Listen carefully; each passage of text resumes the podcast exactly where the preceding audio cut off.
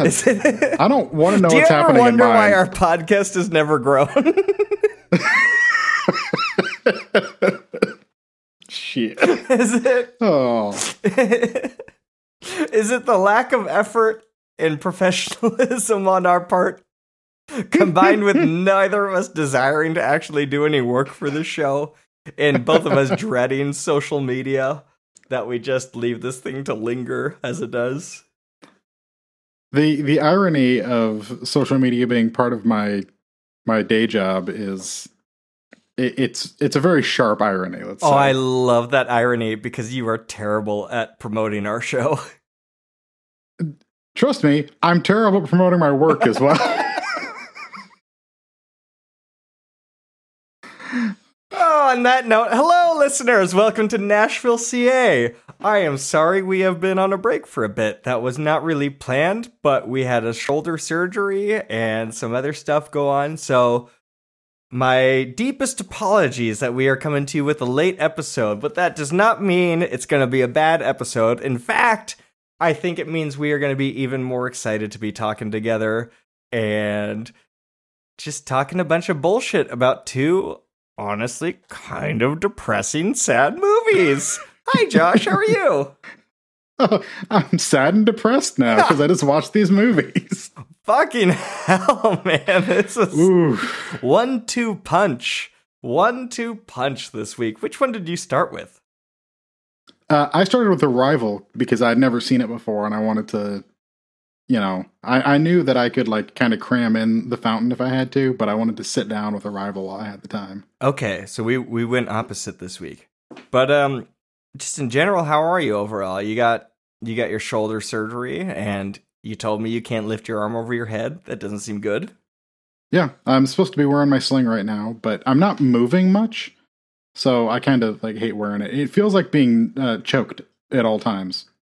Well, I also refuse to allow you to be any kind of restricted when we record our episodes. So, uh, I- v- just in case I have listeners don't know this, but I, I really demand that Josh be nude when we record, so that way he's not inhibited by anything except for his thoughts. And it just, I really feel like our best episodes are when I can see just Josh nude via webcam. It just Yeah. helps the flow of the show. Okay.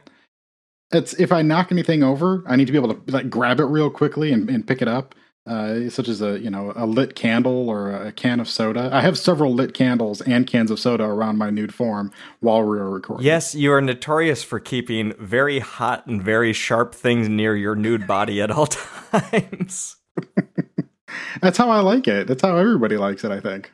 I mean, for me, Buddy, listen, if, if you like candle wax being dripped on your balls, I'm not going to be the one to yuck your yum, so to speak. yeah. Thank you. It's uh, you know, I've not I've not gone there, but you might have just inspired me.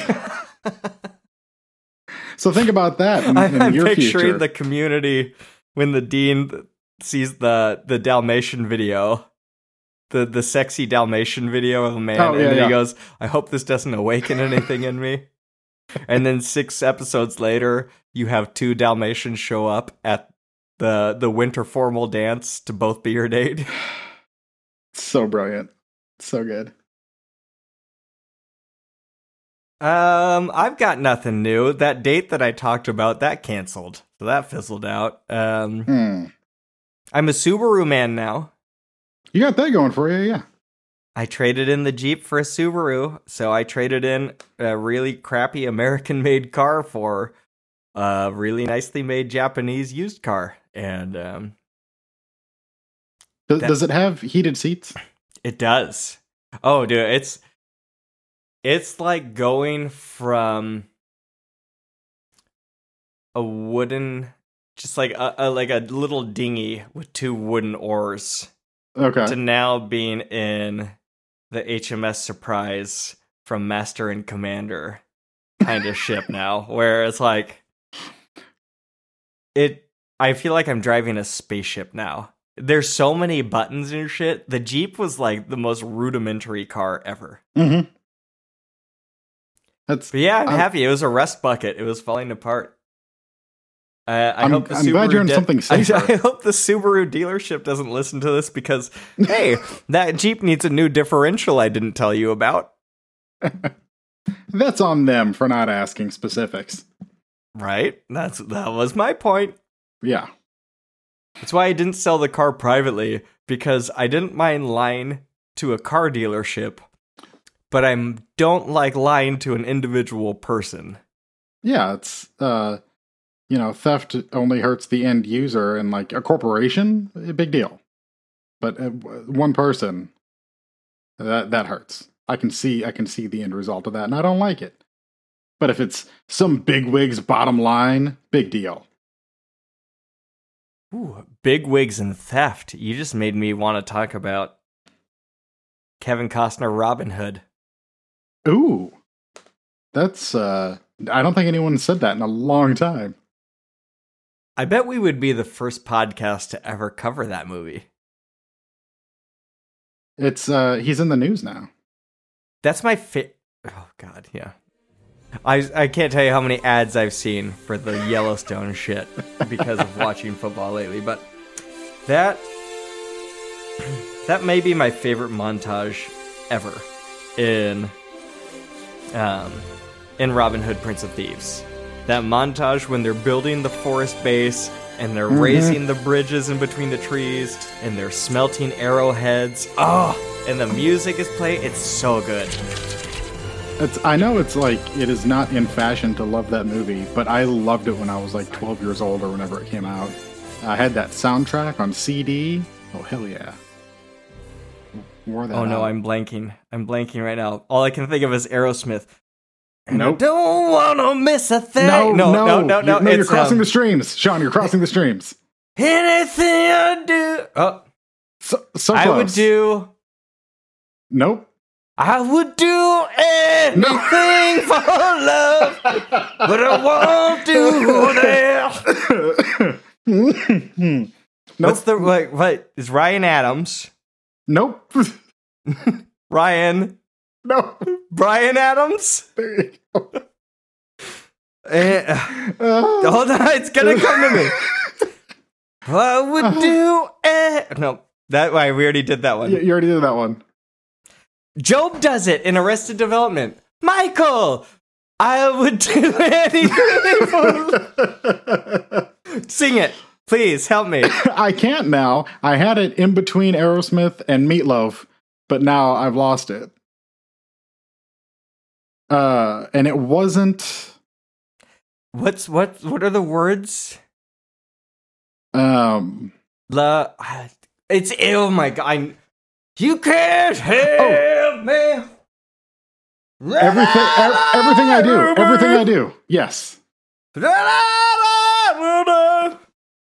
Everything I do, I do it for you.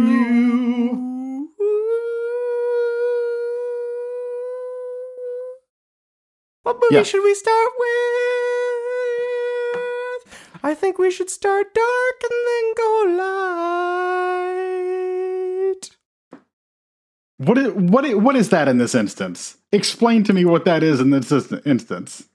the fountain is darker than Arrival. But I had seen both these movies, Okay, and you had only seen the fountain before, correct? correct.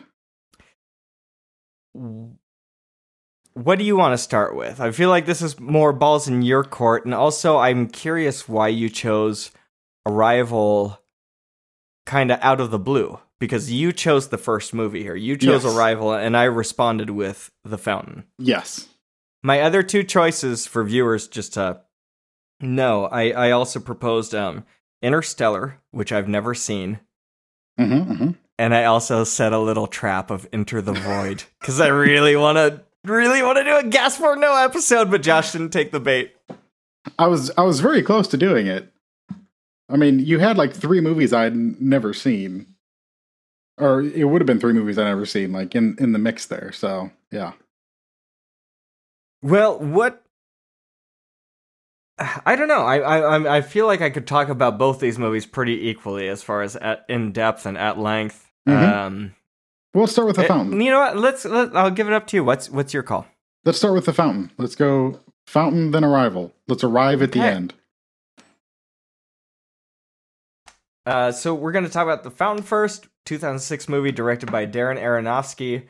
And the first thing that made me laugh about this movie is I talked about how like Aronofsky got really weird about Christianity Uh huh. after like later in his career after The Wrestler. I did not remember in the slightest that this movie is like buried deep in Christianity with like the tree of life and the tree of in the Garden of Eden and all this shit. And like Uh huh. Aronofsky's been obsessed with Christianity longer than I recalled. Yeah, it opens with uh, a Bible quote. I, I mean, a Bible passage. I know, you know that's my kind of movie. Therefore, the Lord God banished Adam and Eve from the Garden of Eden and placed a flaming sword to protect the tree of life. You know, when I hear that, that's like, I am fully in now. Wait. Adam and Eve and God and like Philippians 324. Hell yeah, Uh, we're sorry. talking my language. That's Genesis 324. It's Genesis. Whatever. Ph- Philippians. Uh, I was never don't- big on the Old Testament, you know? I was Yeah. more of a New Testament Christian when I was a Christian. Honestly, I, I do remember I was probably like 15 and like very into my Bible study um, youth group. And so I was just like, I decided I was just going to like read the Bible. Start to finish, I was just going to read the Mhm. Bible.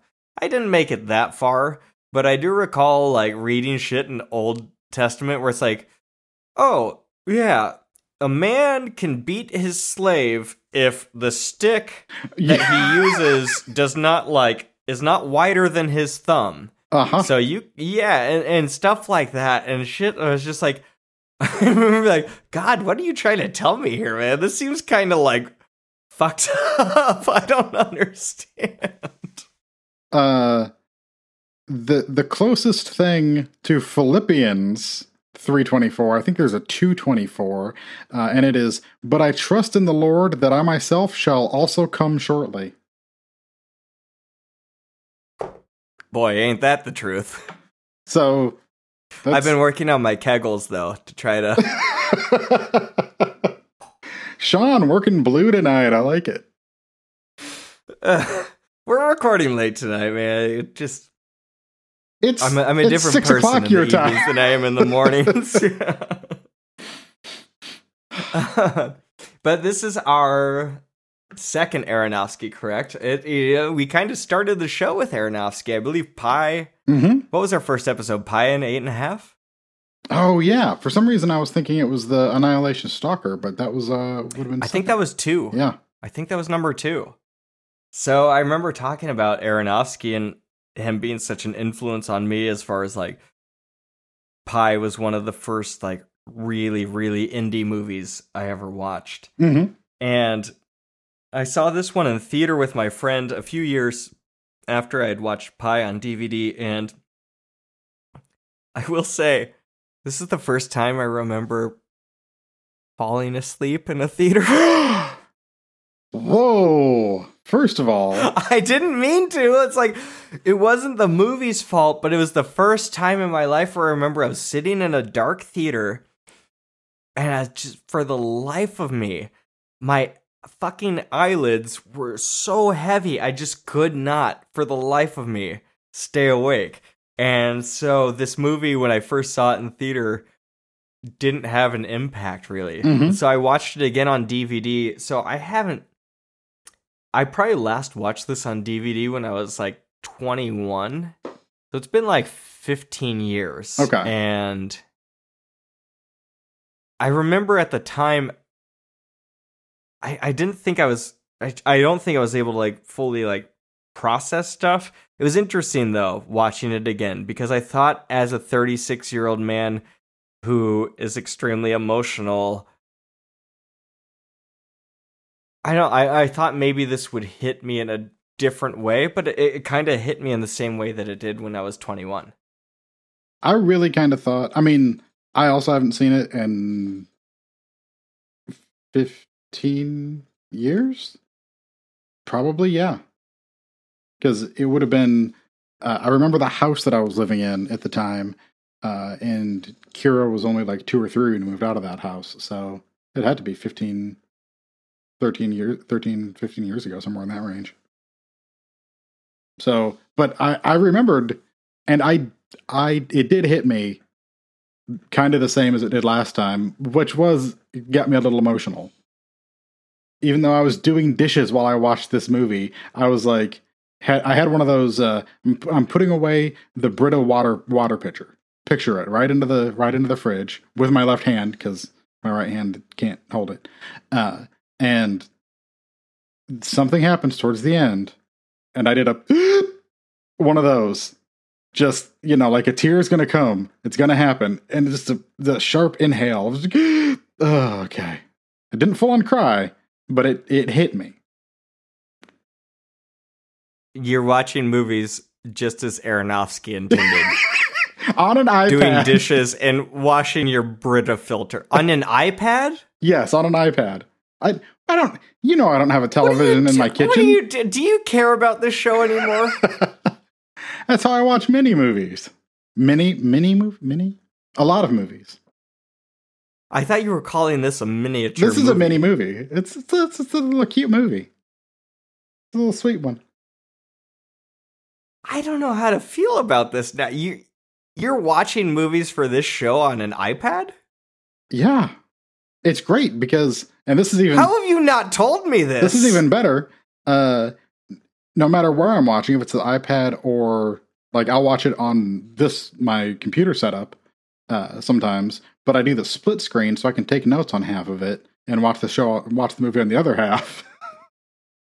so it's a good What's your uh, how what's how what's your audio output? Oh, it's to the headphones. Almost all the time. Okay.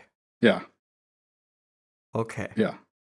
because if you said from the iPad through the iPad speaker, speaker I was about to just stop the show. like there there would be no more Nashville CA. No. that would have been the end of it. No, I couldn't do that. You you know, you couldn't hear those iPad speakers over the garbage disposal when you're doing the dishes. You're running your garbage disposal. Jesus Christ, man. Jesus Christ, indeed. Oh, we're starting right off the bat in this movie with a Adam and Eve quote, talking about the Garden of Eden and shit. Um, and so our main stars here are Hugh Jackman and uh, Rachel Weisz, directed by Darren Aronofsky, who we talked about The Fountain and did Requiem for a Dream and Wrestler and um, I, I, I find it interesting that the whale is up for so many awards and yet it's still invisible. Yes. There's like there's no way to watch the whale. And I feel like they're hiding that movie before the Oscars. Um Do you know what I'm saying? Cuz you didn't I I don't want to put words in your mouth. Yes you were not a fan. Not a fan. Do do not like that movie. Uh, I don't. They use the hashtag like people are amazing or people are awesome or something in conjunction with the movie, but the movie itself does not say that. And I think that they're putting words in the movie's mouth that it can't support. And it's they're putting candy in the movie's mouth too. Ooh. So I hear. And and pizza with jam on it. I I read one review where it's like the sound design in the whale, you can hear every like lip smack and food thing, and I'm like, this movie sounds like my nightmare. Because I cannot deal with food like mouth noises. With your mis- when we watch Gordon Ramsay shows and whatever, and they have like the fork mic'd up so you can hear like the smattering of the fork grinding along people's teeth and then the oh it grows me out.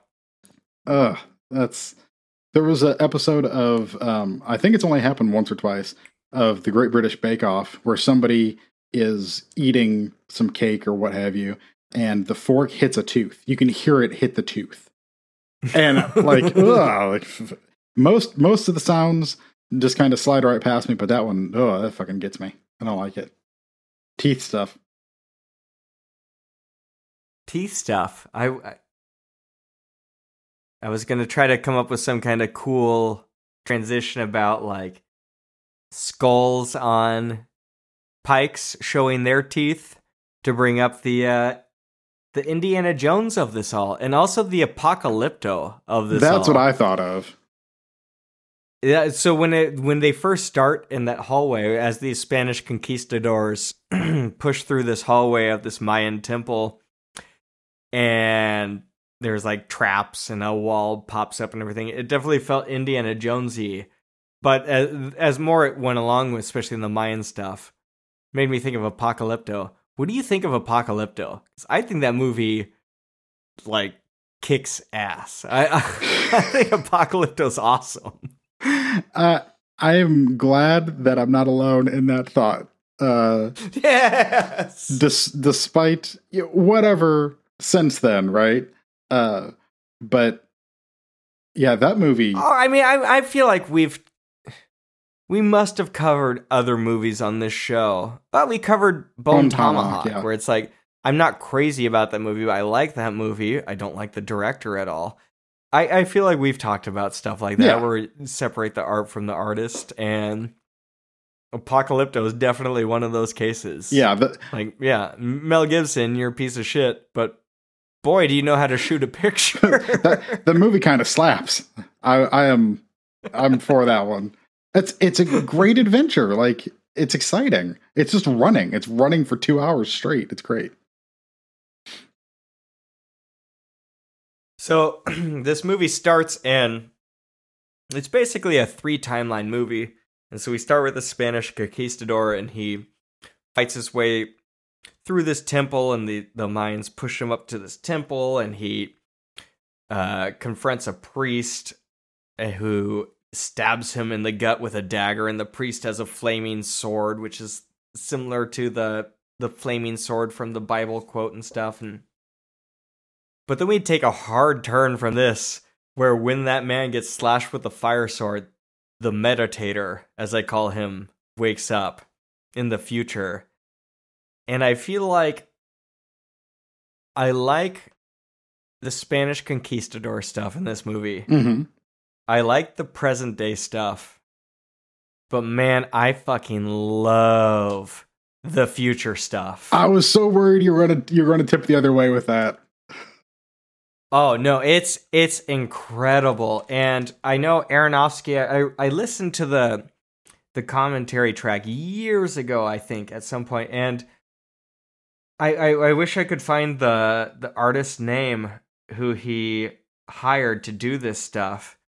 Hey, this is Sean with an editor's note. That artist's name is Peter Parks. Um, but he hired a guy who did basically chemical reaction film through microscopes and then used those backgrounds of these like chemical reactions as his representation for space and the cosmos and i just think it's stunning looking at this bubble ship flying through space in these golden champagne clouds of the cosmos and of this dying star it it the that future shit blows my mind. It's, I was wondering if, uh, once again, you know, uh, a couple episodes ago, I, I theorized that you wanted to live on the coast of Ireland in a small town, um, and you know, go to the pub every day, and that I can also picture you living like harmoniously in a little eco bubble of your own making. This seems okay. Yeah, This this really does seem okay. And I I recently read a book called Hyperion by Dan Simmons. And um it's an amazing book. It's fucking rad. Weird sci-fi. It's almost an anthology book, but in that book which came out in the late 80s, um there's a spaceship that's just a gigantic tree and it's a tree that's a spaceship. And so I, I, I did wonder watching this movie if Aronofsky had read that or something because it, it totally reminded me of that. But I, the background, and I feel like we have to talk about the music here, because Clint Mansell's score for this movie really elevates it. And I was curious if he used the same quartet that he did for um, Requiem for a Dream. Oh, the Kronos I Quartet. can't validate. I can't the Kronos Quartet. I can't validate that he did. I would imagine he did, but this score is excellent, and it, it gets reused a little much. Where I feel like it, it, it repeats itself a little too much. It could have used one or two more original pieces, but overall, it, it's it's a really tremendous score. So, a couple things. Not only does he use the Kronos Quartet in here, um, Mogwai also comes in with the, the heavier elements. Really? Yes. There was yeah, there was a bit where there was like it was like that Kronos Quartet song, but there was some drum and some heavier stuff that I love Mogwai. Yeah. They're a band I forget to listen to though. When I remember to listen to Mogwai, I'm always happy I do because they have a great blend of both atmospheric ambient rock and then some of their songs get so fucking heavy and it's like an explosion. And the, the main song I'm thinking of, I'll, I'll patch it in here if I remember, is uh, Christmas Steps by Mogwai. It's like this very gentle song, and then all of a sudden this giant fucking bass comes in that's so distorted and so loud. It's just like gah, gah, gah, gah, gah, gah, gah, gah. and it's like it's it's like a jump scare in a song. It, it's really mind blowing. Uh, so this score uh, I would intersperse like every other track onto like my running and training playlist when I was doing Spartan races, uh, because it's so driving, but it's not like like heavy metal gets to be really grinding to listen to while you're running. Like I Yeah. wind up taking really heavy steps.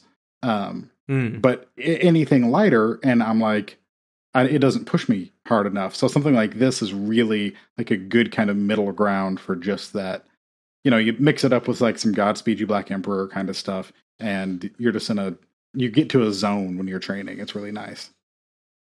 I was sitting there today thinking about like looking at that bubble shot with the bubble spaceship going through these these chemical liquid space backgrounds. And I was trying to think how would I have scored this? And and and it, and it was interesting just to kind of put myself in that mindset and I feel like I would have gone like more ambient synth. It just and that would have been like an easy way to fall into it. Mhm.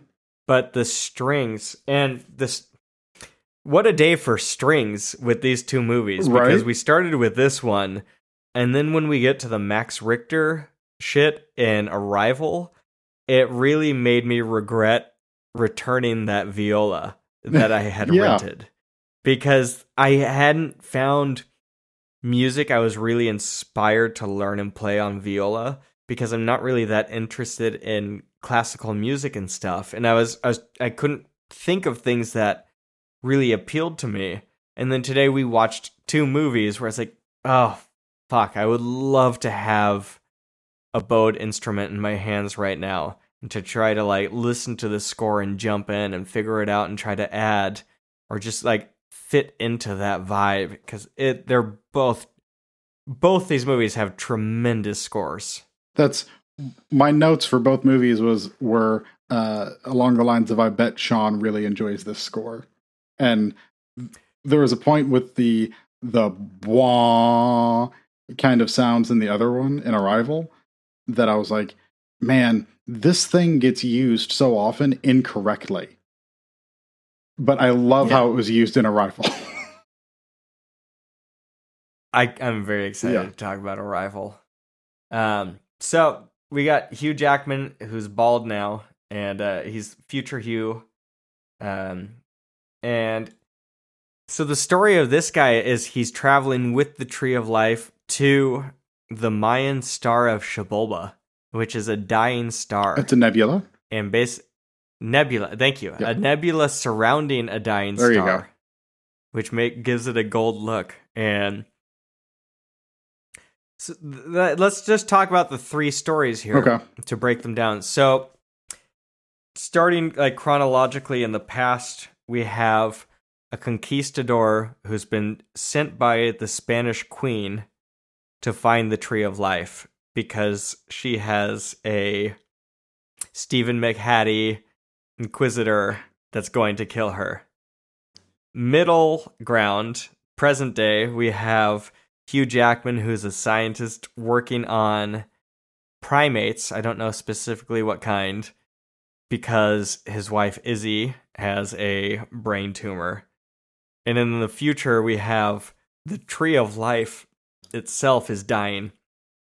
And he's taking it to Xibalba, the Mayan nebula dying star, so that when the star dies and is basically like bursts, everything will be reborn. This is. I love the layering in this movie, and I think it's really powerful and it, it's best conveyed for me with the future guy because essentially this movie is about letting go. Hmm that's basically the message of this movie is that we're all dying. We're all approaching our end and to try to cling to life and to cling to happiness and, and and to try to avoid and negate that and, and and ignore that or to try to live in defiance of death is futile.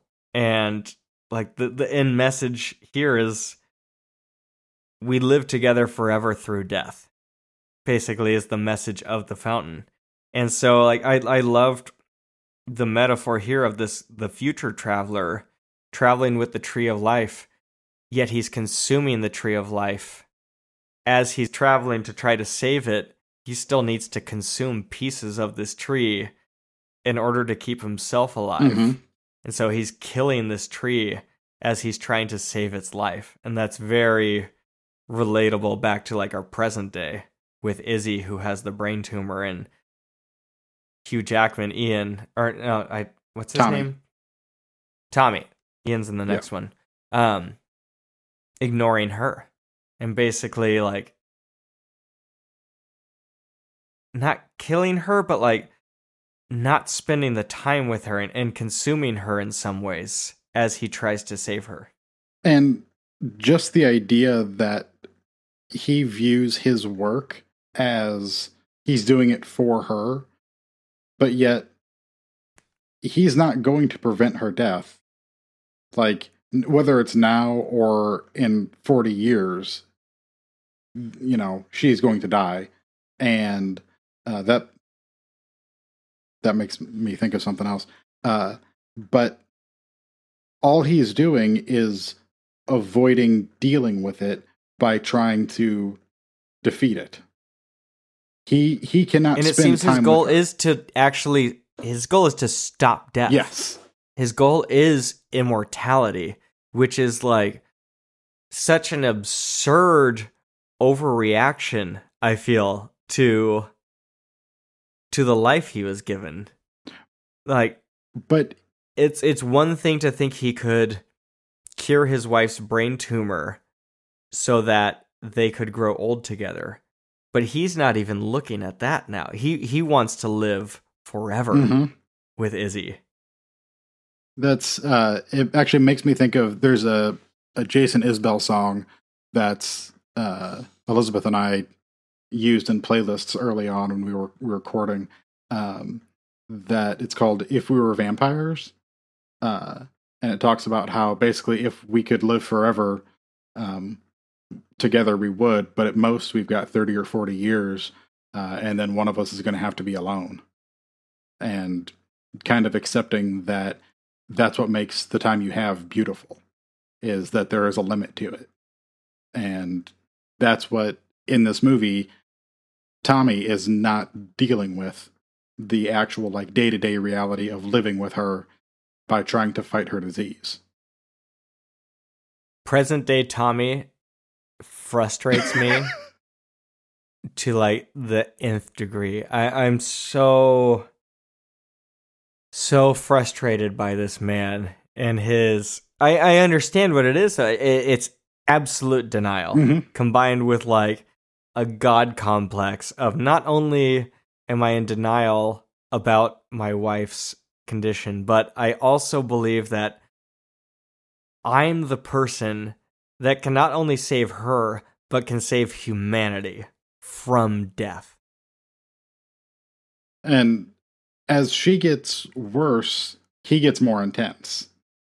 And just it, it becomes damn it, Tommy, over and over again because he's he's choosing the fight over the time with her. And she comes off like you could read it as a little like manic pixie dream girl.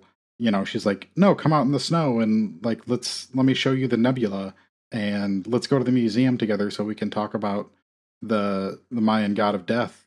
Um, you know, it's like it could be cute and quirky, but it's her exploring her own mortality and his refusal to do so. I think Rachel Weisz does a really beautiful job in this movie of I feel like we as the audience are introduced to her after the four stages of grief. Mm-hmm. We're almost introduced to her at her fifth state, which is acceptance. And we watch Tommy go through all of the other stages. But, you know, as Ellen Burstyn says towards the end of the movie, like, w- what an incredible thing for a person to a- obtain grace before death. And I think uh, Weisz does like a really wonderful job of portraying that without being over the top manic pixie girl kind of thing where I do believe that's like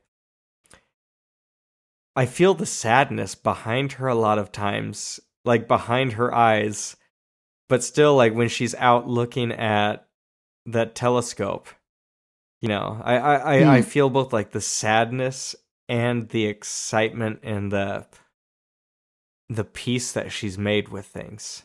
So when in that in that scene, when they shoot her singles, she is surrounded by lights, like there's Christmas lights or something behind her, but they're all out of focus.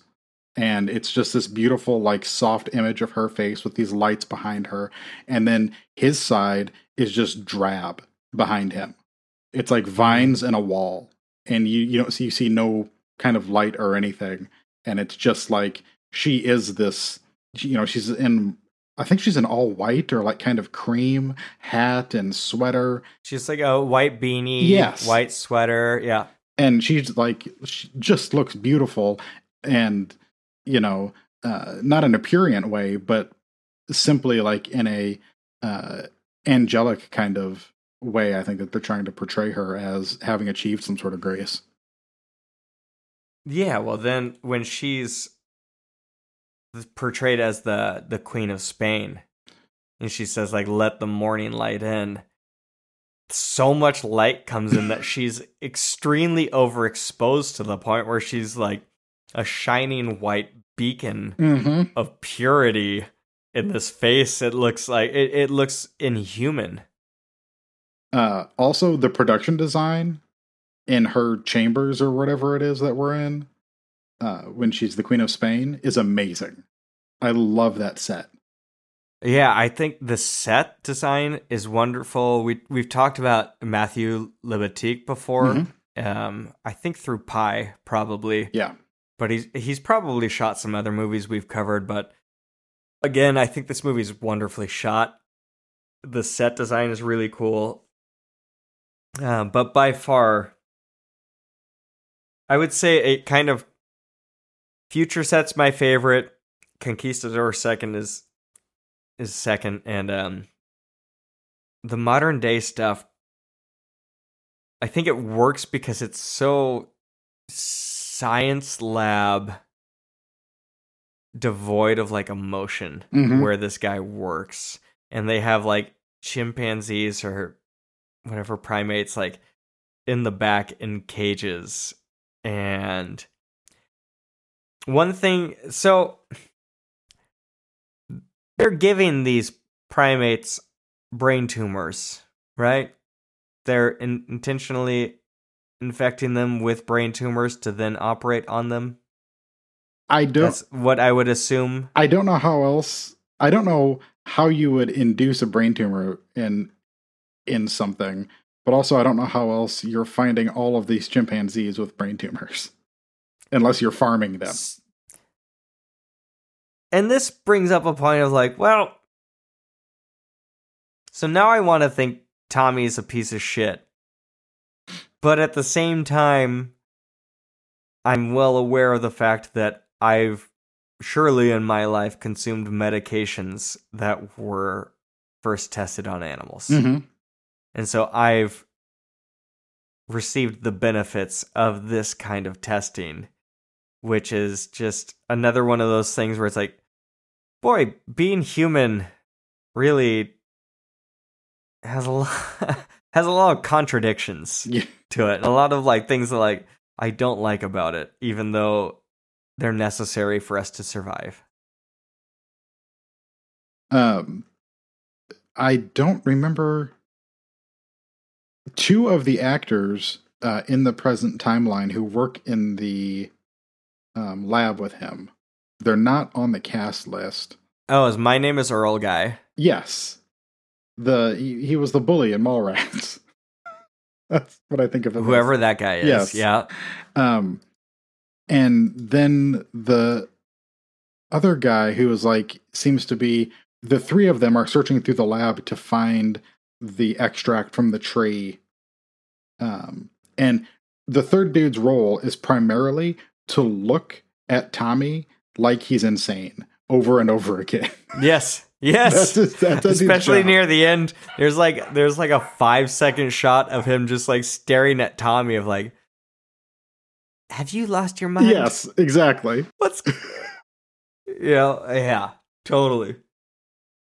Um, but so Tommy I like I like what this movie's saying here. Like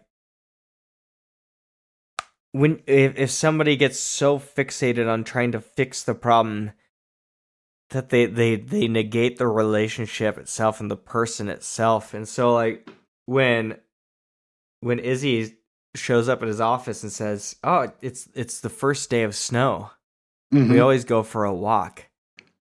And it's just like that it's it's so sad for me that that walk would mean so much more and especially years down the road for this guy who buried himself in his office and isolated himself away from his wife. That walk will be a gigantic regret and we see that because that her asking him to go on that walk i think is shown two if not three times through this movie. The um him in that chair like he's sitting kind of hunched over uh his work and she startles him and you see i love how they show future uh space traveler like sitting in the chair. The he's bald and he's he's in his like tai chi robes or whatever uh and then when it cuts back it's present day tommy to like interconnect all these different pieces.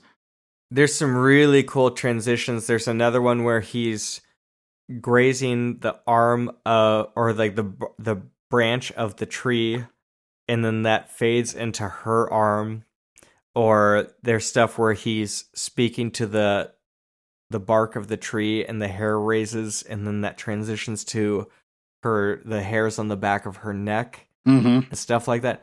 There's a lot of really beautiful transition shots and stuff where I, uh, you could tell like this was storyboarded probably years in advance of this movie being produced. Um, just the to me the cojones, I guess, to take this on. The fact that this originally had double the budget and was supposed to star Brad Pitt and Cate Blanchett. Really? Yes. I had no idea. So that's why he wound up with the visuals that he did because he had to do something that was lower budget than this like CGI spectacle that he was going to do. What a blessing. Yes. What a blessing because nothing I've never seen anything that looks like the future presentation of this movie. Mhm. The, it, it's towards the end of this movie when the spaceship breaks into Xibalba hmm and it's it's champagne clouds with like sparks raining down as waterfalls through the cosmos. It's it's jaw dropping it's it's some of like the most individually beautiful frames just to like if you just took a frame from that right there and you put it up on your wall hmm it's, it's some of the most beautiful imagery i've ever seen in a movie. That the shot after the nebula goes dark and then blasts him again. yeah. And his body is being dragged up like almost by his belly button. Like if there was a string in his belly button and his arms are thrown back and the, the lights are streaming off of him and it looks like he's feeding the tree like his life force is now feeding the tree as it, they both fly through the through the nebula uh yeah it's like he looks like he's become an angel. The tree is growing again and it's covered in light. And like, I don't know what format I want that in, but it's beautiful. I, I don't know if it's a, like a lithograph or if I want like a coffee table book with some of this stuff in it and that kind of photography in it, but it's amazing looking. I agree, and or even just like the, uh, well, uh, it's, it's more just like if I see Aronofsky do it later in like Noah and stuff, but like the silhouette Tai Chi, Mm-hmm. where it's just a man doing Tai Chi as a silhouette against the stars, and that's the that's the shit that I'm really into. Where I'm like Aronofsky, go for it, dude Right. Go for it. Do as much like artistic, pretentious shit as you want because I'm here for it. And I feel like that's where the the present day story slows the movie down a little bit for me. Where like every time we get into either the conquistador or the future story, I'm like really, really engaged. But the present day story, it, it doesn't have the visual flair of- Right. of, the the other parts. And so I'm not saying it's bad or anything, but it's just I'm not I'm not compelled like I am with the the first and second or the first and last third. that's uh there are a couple moments like there's a moment with him in an elevator where he's staring at this pattern on the wall Dude, what's with that elevator wall? that elevator wall blew my mind and it's just I didn't know what I was looking at uh-huh and it's just like a strip of metal with four panels. But I thought I might be looking at like a satellite image of the. I, I, I had no idea. That was an incredible shot. that's there's something about like because the ring that the queen gives him has like a woven uh thing in the middle of it you know it's uh it's, it's like a gold ring but the the decoration around the outside is like this woven pattern and the kind of woven pattern on the wall looked similar to me and i was like is this his ring because present day tommy loses his ring past tommy uh keeps it in a pouch and future tommy has it as a tattoo I think that's very valid. I, I, I really do. I, I think there's a lot of visual iconography and like links in this movie Mhm. like that that you can totally read into. So, another thing I would have liked to see is a continuation of any other characters beyond Tommy and Izzy through the different time periods. Um, just because I I think it would have been cool, but also uh, we get um, Hector Salamanca as a priest. Mark Margolis. Mark Margolis in Which this movie. okay, so seeing Margolis in this, and then I mean, it's first seeing him in Pi, and Mhm. seeing him in this, and then again in um, Better Call Saul. I'm really amazed how old they made him look in Pi. Yes. He looks ancient in Pi. He looks as old in Pi as he did in Better Call Saul. And then in this movie, they he was like de-aged ten years from his character in Pi. Mm-hmm. He looked like a younger man. I was a little, I was like, ah, I wish, I wish Margolis had more here, Mm-hmm. Just because I love Mark Margolis, and I, I, I think it's cool that Aronofsky brought him forward. I wish Aronofsky had brought Sean, who's he, what's it? Oh, yes. from Pi, huh? I don't remember his name, but yeah. yeah, well, Uh. it'll come to me at some point, but I wish he had shown up in this movie somewhere.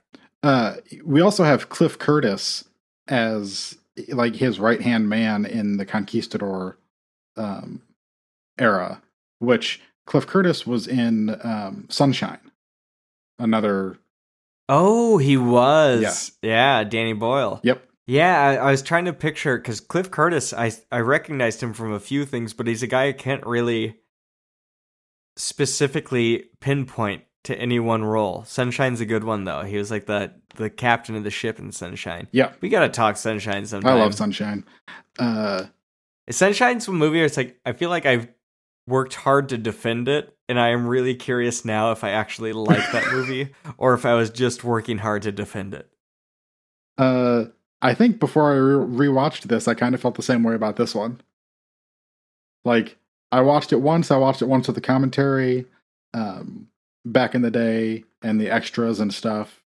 And ever since then, I was like, I actually, before I ever started it, I was looking it up on Letterboxd and found somebody's uh, one star review. And I sent it to former guest uh, Andrew Ford. Like, get a load of this guy. Like, boo to this man. just because it's, I think, just on sheer the fact that Aronofsky is taking the swing with this movie that he is, I, I like I would have to give it credit. Even if I didn't enjoy it, there's something in me that is just like, you made this batshit crazy movie with 15 minutes at the beginning where we don't even see our actual main characters. We see the conquistador and the the space pilot, but, but we don't see Tommy and Izzy as a couple until like 12 or 15 minutes into this movie. it's got to be so off-putting for people. For a second, I thought you were talking about Skinamarink, a movie where I admire the huge swing taken, Mm-hmm, and for the first 15 minutes, we don't see a main character. And then for the next 70 minutes, we don't, see, a main, character. hmm and while I, it's such a weird movie. It's like, while I didn't enjoy my experience at all watching Skinamarink, hey, hats off to you for having the balls to take that swing. That's I loved my experience watching Skinamarink, but I loved the experience. I don't love the movie. Your review is wonderful. Thank you. I I I, I loved your review of Skinamarink. Listeners should check it out on Letterboxd at Josh Ickes. Great, really like wonderful, in depth, personal review about like everything that that movie brought out of you. But then I love at the end you say, "But I brought I brought these things to the front. The movie didn't really do it." hmm And for uh, I went with our our mutual friend uh, Russell uh, to see the movie, and he was on one side. Uh, my friend, He loves it. Yeah. I think he was four and a half. yeah, and Ed, um, who was on the Nope episode, uh, Ah, Ed. sat on the other side and he was laughing through half of it. I was like somewhere in the middle. Russell seemed to be enraptured. The people behind us were pissed off. It was like it was the weirdest screening I've been to. I expected walkouts, but I don't think we had any walkouts. I don't think I would have. I don't think I would have walked out. I don't know. I, I it was easy for me to like. Fifteen minutes in to Skinamarink, just be like, okay, this is what this is. Mm-hmm. So I'm going to like turn off all of my expectations or whatever. And maybe I do think like our previous guest Connie saw that movie in a packed theater and she said it was like dead quiet except for when somebody dropped a bottle and it like rolled down the rows and down the stairs but but I feel like that's like when I saw the Blair or not Blair Witch um Paranormal Activity when I saw that for the first time ever it was in like limited release at a midnight screening and it was a packed theater and it was silent. And I think that added to the experience and the tension. And so I do feel like with Skinamarink, had I been watching it not at home by myself, but in a theater with but I don't want people laughing. Had I heard Ed laughing, I would have been annoyed as Yes. shit. So, um yeah, I it, but in the right circumstance, maybe that movie might have been scary. I don't know. I admire it though. Yeah, I think. That's there's. Do I admire it though? I don't know. I don't know if I I admire the person who made it. Like I, I admire the balls. uh, it's Kyle Edward Ball is his name actually. Good one. Uh. Ellen Balston. uh, but he brought Ellen Burstyn from uh, Requiem for a Dream into this movie as well, which I love. Yeah, and she doesn't have um like a ton to do here. I, except she does kind of get her scene at the end, where she gets that scene at the end of giving the eulogy. Mhm. and that's um but I like Burstyn in this and she's just one of she's the main person trying to keep Tommy in check trying to be like dude you are borderline like torturing animals and being a mad scientist basically hmm um and and Tommy only seem Tommy does not listen to like hardly anyone except for her basically. When people have birds in their house as Tommy and Izzy do, do you think they're weird? That's I I I find people who keep birds in the house to just be strange. uh, there's so many unintended links that I found between these movies. I know. I didn't even realize that the then the the canary in Yeah. uh in Arrival. Uh, but yeah, I would say b- bird people. I don't want to offend anybody, but on the whole, bird people weirder than dog people. Y'all I'm- fucking weird bird people. I was gonna say, Y'all weird. Okay? My friends in high school, his parents had like two cockatiels, and they would just like scream in middle of the night in their cage. And it's like, all right, these birds are clearly upset. Their wings are clipped. This is like cruel to them. But then the fact that they're like not good pets and they screech and are annoying, this is just cruel to everyone. This is horrible. yeah. Um, did you did you ever stay over at their house and experience that? Like, No, I just went over. He wasn't like a close friend of mine. It was more just like a guy I went over to his house in the evening and then went home or whatever. I I never had to sleep through that shit. I I there was no way. okay, No way.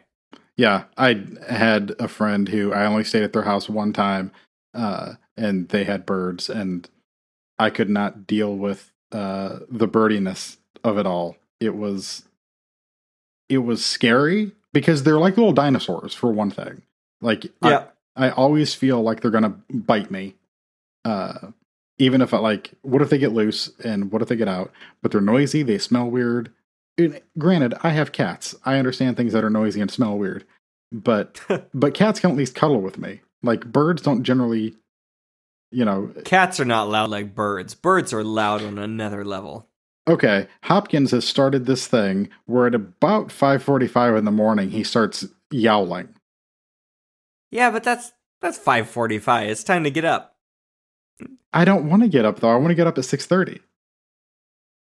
No, I wouldn't deal with it either. Is is your door closed? He's yelling through the door Yes, it's because it's breakfast. yep. Yeah. It, Mm, And he does it later in the day too. Like if I lock him out of the door, if I'm working from home and I lock him out of the room, he will do the same thing. Because he's an entitled little asshole. well, that's what you get when you name your cat after Anthony Hopkins. Listen, Anthony Hopkins, uh, Is an entitled little asshole. uh, I was going to say hashtag that's my no, handle. I have no idea actually. Is Anthony Hopkins well liked on set? I have no idea. I think he's considered to be a nice guy. I think he really is. okay, well, then I feel bad about what I just said. Um, so in the fountain, oh, bump the mic. Uh, Izzy, uh, we find that Izzy's actually like, writing the book, the story of the fountain.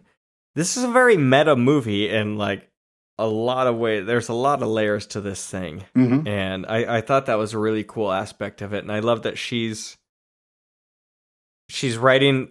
Basically, she says that it starts in Spain as a conquistador and it ends on that star and later when we get her like, at the the Mayan museum The last night I was with him, he told me about his father who had died. But Moses wouldn't believe it. Izzy, no, no, listen. Listen. He said if they dug his father's body up, he would be gone. They'd planted a seed over his grave. The seed became a tree. Moses said his father became part of that tree. He grew into the wood, into the bloom. And when a sparrow ate the tree's fruit, his father flew with the birds. He said, Death was his father's road to awe. That's what he called it. To awe.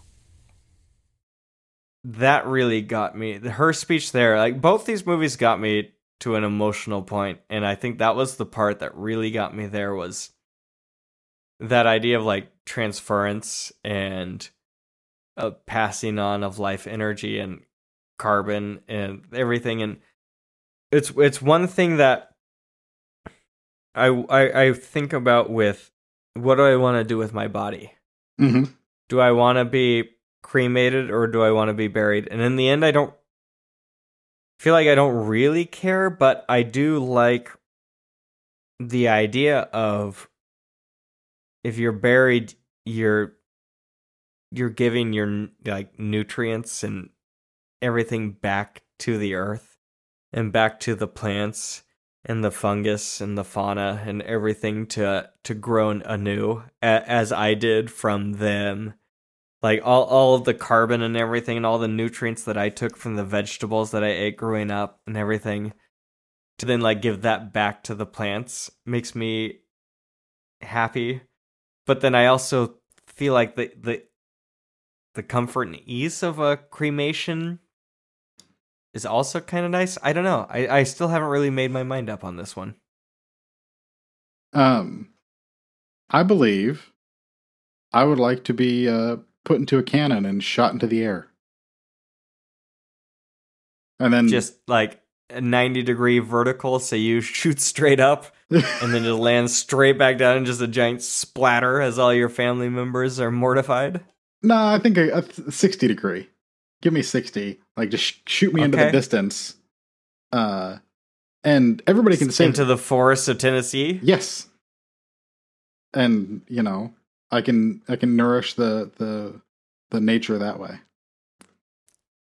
I mean, fair enough. I like it. I there was um I don't remember what I was watching, but there, there's like body farms where people donate their bodies Mm. to science, Yeah. and then they'll they'll leave you they'll leave you like in a dumpster just to see like what kind of bugs show up on your body or whatever, Right. or like half bury you in a trash bag and see what kind of like decay happens then, and then but then use all of that information in the future to then um, do forensics um, forensic science and stuff. So they can do CSI to people. Yeah, but I like the idea of like my dead body contributing to something, and I feel like through cremation, maybe that's not quite happening. hmm But I also like the ease. The idea of cremation is easy.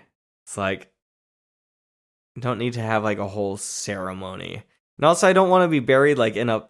That's the other thing is like if I were to be buried, I don't want to be buried in just like a cemetery with like 8,000 other motherfuckers. I want to be buried like out in the woods somewhere, you know? Yeah. Like I I don't want to I don't like crowds. The ultimate irony: he hated crowds, and he gets buried in a very popular cemetery. he hated crowds, but man was he lonely. oh, oh, that one hits a little deep. um my god okay i i don't know oh izzy so izzy's losing her hot and cold sense so she's out looking at the telescope they go inside they get into the bath this bathtub scene stressed me out Y- yes, so much. They're spilling so much water and it looks like they have hardwood floors in that bathroom. And i'm just like do you know what happens to hardwood floors when they get soaking wet with bathtub water? And they swell and they do weird shit and then ugh. i was getting really stressed out all I could think of is uh, it leaking down to the floor below, uh, like but settling in between the floor and the ceiling of the next level, and then causing rot and mildew. Yeah. Oh yeah. No that- that's how you get mold. Yeah, you want mold? That's fucking in the bathtub is how you get mold. Is this the only time we see them intimate with each other? I believe it is. Um, yeah, we see them sleeping next to each other, uh, in the hospital bed, and once But in their I, bed. I, I, just think it's sad that Tommy's fixation on the job and of work it, it just robs these end of days of, of like any kind of romance or love.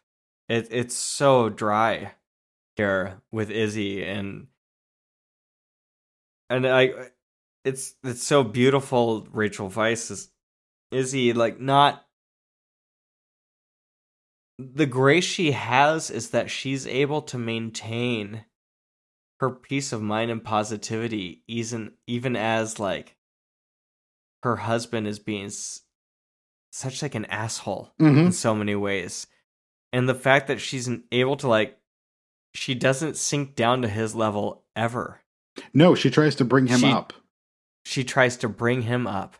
And that it's like that grace Ellen Burstyn talks about at the end. I feel like that's the prime example of it. It's just like she, sh what a beautiful person she is and she does seem to have like wisdom gained wisdom at the end of what's important and yeah just to never to never sink down to his level is so beautiful. but still they shouldn't fuck in the tub. No, no, they they should fuck in the tub, but what they should do is they should pull the plug and drain about a half a third to half of the water. Then plug the tub in. And then go for it cuz then you're going to be splashing around, but you're just going to get droplets spilled all over the floor and those are easily dried. They are like sloshing Mhm. gallons of water onto the floor with each hump.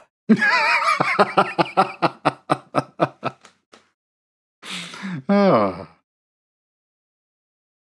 But the other stuff you said was beautiful as well. So I just had to break Yeah. the the earnestness there. And so at this point, this is where like Donovan, the the primate they've been working on, he starts to get better, but it seems like they haven't solved a cure for tumors, but they have found the fountain of youth Mhm. with, with like infinite healing and hair growth and everything, and now the it's twice as smart and all this shit. But Tommy doesn't give any shit about any of this because the tumor hasn't changed. And that's he wants to scrap all of the the work basically because all they're all they're supposed to be doing is looking for ways to shrink tumors and he doesn't care about the rest of it which is pure insanity. Well the insanity of this guy as ellen burstyn says later like no drug is, has ever been made overnight or something like that. Mm-hmm. no medicine has ever been made overnight. What you're doing is insane. Like the fact that he's testing on primates within weeks of his wife's inevitable death and he thinks that he's going to be able to make a like a human safe version of this it, it, it's madness. He's a mad scientist. Uh as we find out later the when the um the drug actually starts working in the way that he wants, she is so close to the end, but yet he still thinks that there's a chance that he is going to save her. It's yeah. it's hubris at that point and utter denial. And we get that with Future Man too, as the the tree of life is decaying in front of him and he continues to consume it, but he says we're so close. And in both stories, the fact that, you know, that his love dies in both stories so close to salvation. But that's, it wasn't salvation. It was never salvation. There was, that's not what it was. It was him needing to learn.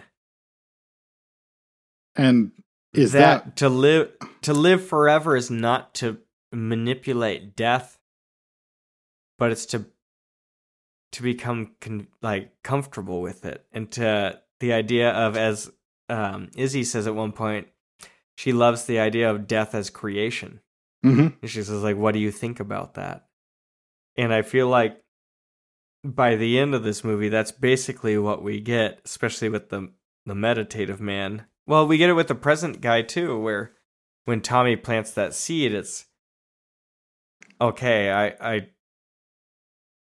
I understand now that acceptance acceptance is the only way to eternal life.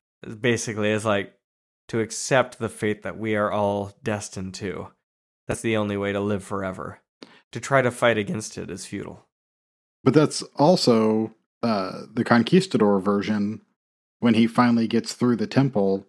Uh, by sacrificing the the priest, the Mayan priest. Um, and he gets through the temple and he drinks of the tree of life, uh, and then immediately is turned into flowers. Like, well, he doesn't.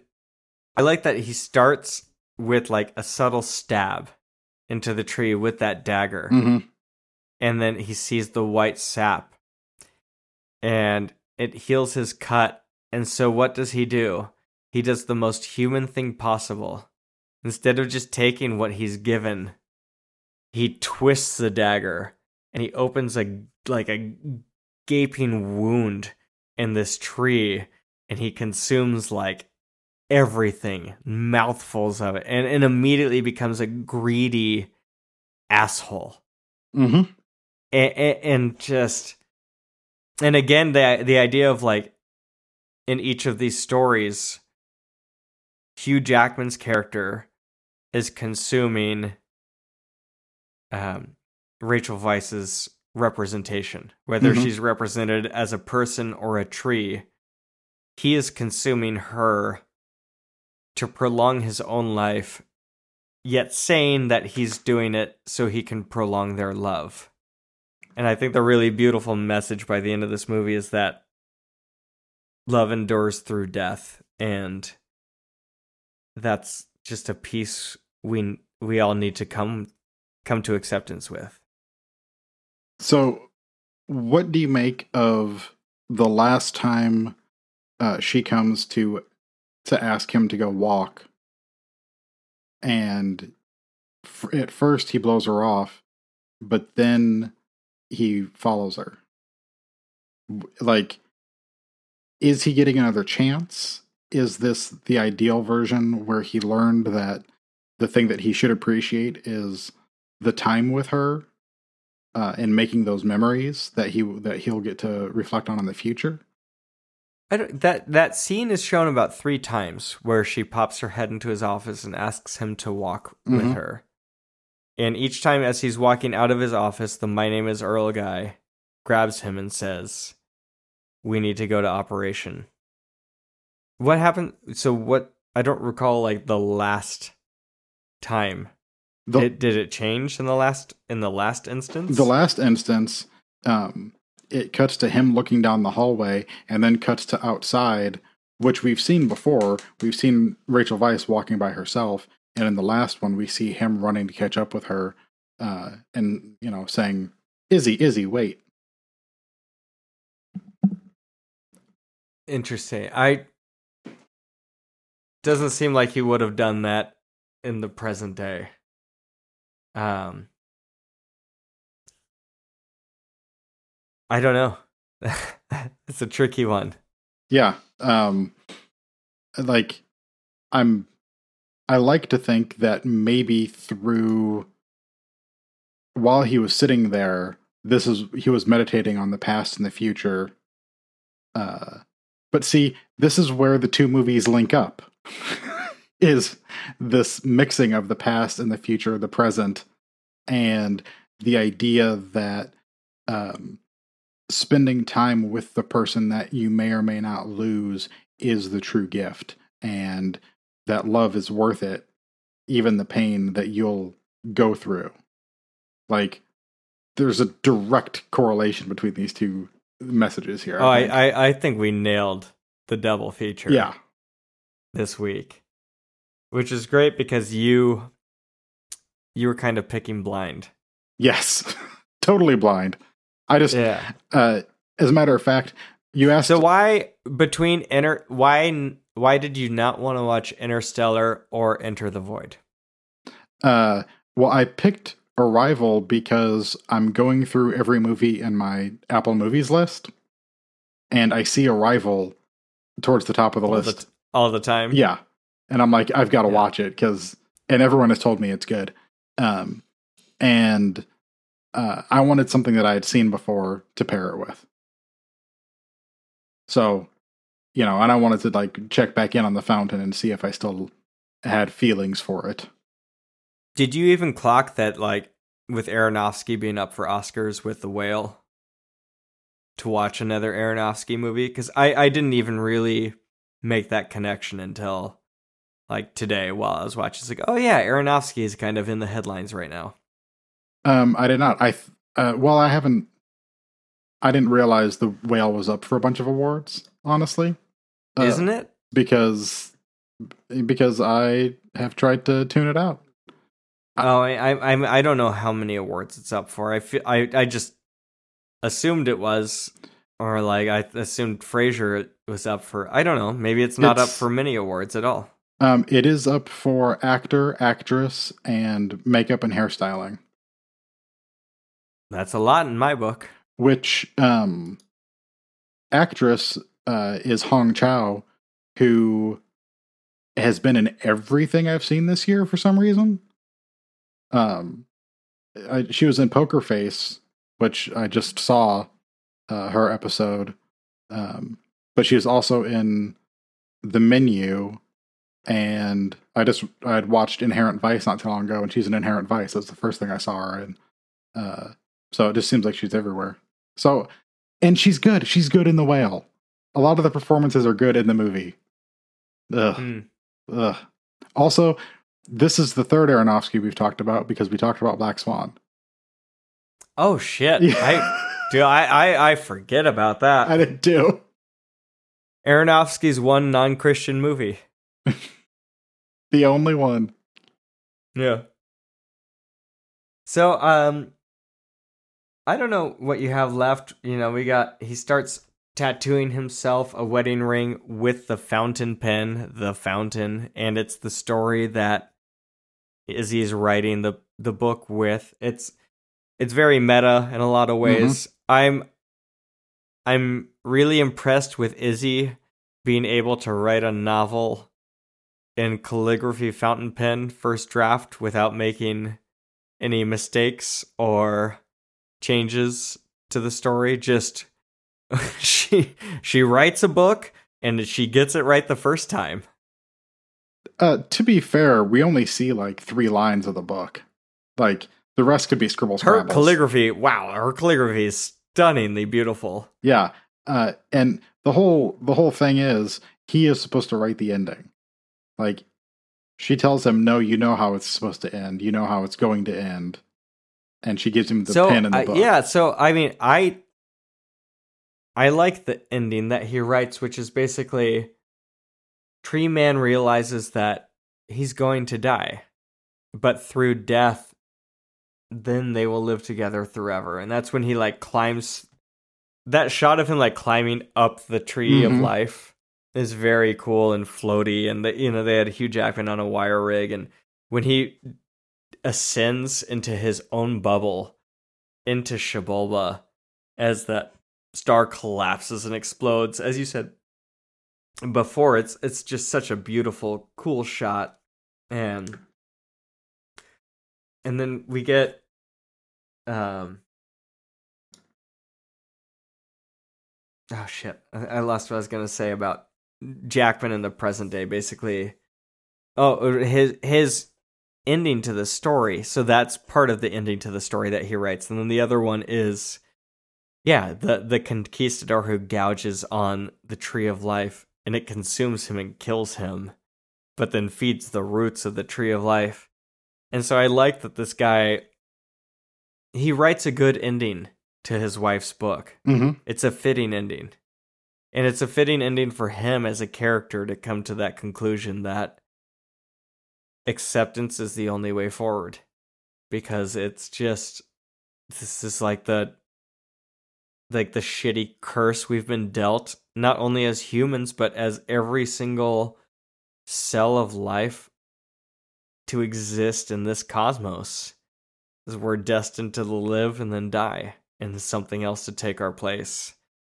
And to fight against that is just it, it it's it's a waste of energy. And the it and it's fighting it's creating a fight where there should just be love.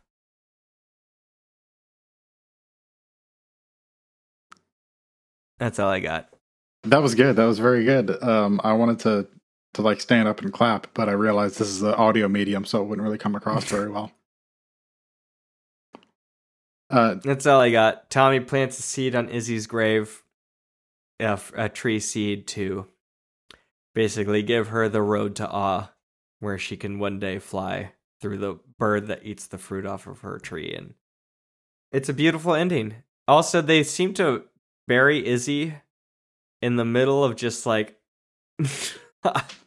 not in a graveyard. well, no, because earlier, um, uh, Ellen Burstyn's character uh, visits Izzy, and Izzy says that they agreed that she could be buried on her farm, which I assumed like Okay. I didn't I didn't assume that she'd be buried in the middle of the field, which is what they seemingly did. It's a little random. I feel like Izzy's grave's gonna get rototilled up Yeah. when they go to plant next year's wheat crop or something. Um, but that's the fountain, huh? That is that's the fountain. You got anything else for this one? Um no, I it it it held up for me better than I thought it would. And I think has only gained resonance for me. I I really liked it. I do feel like it brought emotions out of me, but it also brought emotions out of me of like thinking back on my dad and thinking recently about Buster and love transcending death and that kind of thing and I think more emotion was pulled from me through my own experience Mm-hmm. than through like the the story itself in this one. I do think like there's a point near the end where when Hugh Jackman, I think he's tattooing himself, and he fully breaks down, and that's Tommy is like the emotional break. B R A K B R A K E. Yeah. Yes. He he hits the brakes and and so it's hard to dive deep into the emotion on this one when you have a protagonist who's clearly guarding his and fighting his emotions constantly versus something like we might see in the next movie coming up. So uh, for me, I I really liked this. It was it was definitely an emotional viewing, but I think that was more due to my oh shit, my camera fell. what a what an ending. Uh, I think it was more due to my emotional state in current and like recent history. Uh, four out of five. Four out of five for me. Okay. Very good movie, but I I I thought maybe it would have a deeper resonance or impact on me than it did. Underst- What did you think? understandable. That's uh I mean, it I think it did for me.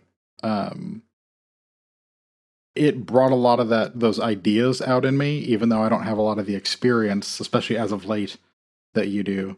Uh and I kind of wondered if if it would hit you simply because of what you've been through lately. Uh and I was a little worried. I always worry about you, buddy, when we're we're treading around some of these topics and a few weeks ago when I didn't know the horse or the the, the donkey was gonna choke on some fingers. Uh Yeah, I, f- I feel bad that I'm putting you through these things a little bit. no, it's okay. I do. I don't know. I I flash back sometimes to the last moments there. And uh yeah, it it's bad sometimes. It hurts, but it was really beautiful too. Mm-hmm. So it's like a really, you know, lying there with him, sending him away with love, and Oh, I don't know. It is like really bad, but also really good and beautiful. And so, yeah, tons of movies bring this shit out of me. And I think I relate to this movie just as like, in the end, it's beautiful. And in the end, I don't regret anything. And I love every moment of pain and you know, every moment's a blessing, even the ones that really hurt and the ones that really suck and everything. I, it's like I don't know. It, it life is all a blessing in the end, even when it's really shitty. And movies are a good way to remind me of that. How can I follow up any of that, Sean? I can't. I don't know. All Let's take a break to and break. go on to the next movie. All right. What'd you rate it, by the way? Four and a half. All right, bye. Okay. Up next, we are going to be talking about Arrival 2016 sci fi movie directed by Denis Villeneuve. And um, it's our second Denny movie after Blade Runner 2048. And you hadn't seen this one before. I had seen this in theaters. And I was really surprised for you to pick this one out of the blue because Mhm. this was your choice. I just said, Josh, we've had problems scheduling our guests lately. No problem of theirs. That just shit comes up. It's fine. We'll get we'll get to it. We needed to get an episode done. Josh, what do you want to talk about? And you said Arrival, and I'm like, oh, Arrival, one of maybe my favorite movies of all time, and one of the most incredible theatrical experiences I've ever had. Yeah, I'll fucking talk about Arrival with you. Why did you pick this? Um, like I said, it's been sitting at the top of my iTunes. I see it every day. I have to date 1,201 movies on my Apple Movies list. And That's far that too need many. to be watched? no, that's total. In Okay. in toto, there are 1201, but many of those I need to watch, um, or are ones that I've seen before but haven't seen since I got them. 1201 movies need to be watched. Is that You said movies in, and Toto. Got it. Took me a second, but I got there. Um, also, It's it's late, folks. It's 7:22 p.m. here. It's late. Bedtime. um, my neighbor uh, had told me after I told him that I loved Annihilation, he was like, "Oh, you have to watch Arrival," because we were talking about science fiction movies that came out, out around the same time, I guess. I'm sorry, you talk movies with your neighbor? Yes, talk movies with I'm everybody. So jealous. Yeah. I I talk soccer with my next door neighbor. I talk movies and music with my across the street neighbor. And uh, old cars with the guy that loves Caddy Corner. I used to hang out and drink beer and go watch football with my neighbor across the street, and then he hold, sold his house to two women who watch Fox News and Ooh. call the cops on the only black guy in the neighborhood who lives here. they're, they're, I don't like them. Eh, no, not a fan. Not a fan. And then uh, I have a cop who lives next door to me. Uh, yeah, cool. I got neighbors.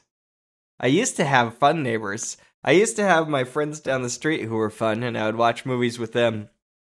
And then, you'll get this. They decided to throw a fucking wrench in their lives and have a kid on purpose. Nope. Don't do that. No, because now we went to breakfast recently, but I basically don't see them anymore. Mm-hmm. To the point where my friend asked, How are the pups doing? Because I'm pretty sure he forgot that I put Buster to sleep. Ooh. That's, friends for you, baby. Oh, golly. golly. I don't think I've cried before in this show. I think I've teared out. I don't think I've ever cried on the show before until tonight. Congratulations. oh, dude. Okay. Arrival. Back to Arrival. yes. I've never cried faster in a movie we've watched than this one. Really? Because I've seen this before. No, Mm. because I've seen this before. So when it starts right off the bat with the Max Richter Adagio for Strings or whatever that song is, with Um, Amy Adams doing the voiceover, and it's like a, a montage of her daughter. And I'm. I know the full story. Right. And so I know what choice she's made and what's happened. So this time rewatching this movie, I, I, I was tearing up within like one minute of this starting. And it's complete musical manipulation, but it's also exquisitely shot. And I think Amy, Amy Adams is incredible in this movie. Um. Okay. Not only is uh, it's Max Richter. Um, uh, the other one I don't remember who it is, but this this music is on the nature of daylight, which is also featured in Shutter Island and in the third episode of The Last of Us, uh, which I just watched like two Oh, cool. weeks ago. So I've I've only watched the first episode of Last of Us. okay. I did watch Shutter Island years ago, but yeah, I, I know this Max Max Richter song. I believe it is called "On the Nature of Daylight." Mhm. Now that you remind me, Samuel I know Barber, it's been used- Adagio for Strings, I- Samuel Barber.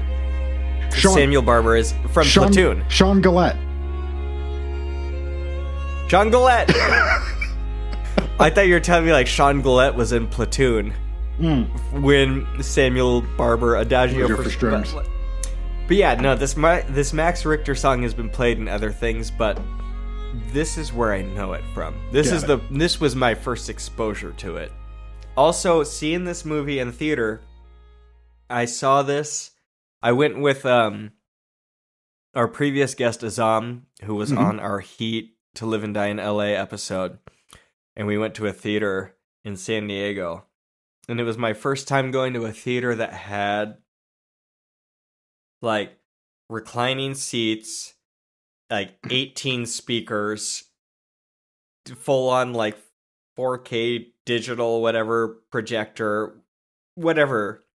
It was my first I I hadn't really been going to like movies a lot before then recently. I don't know.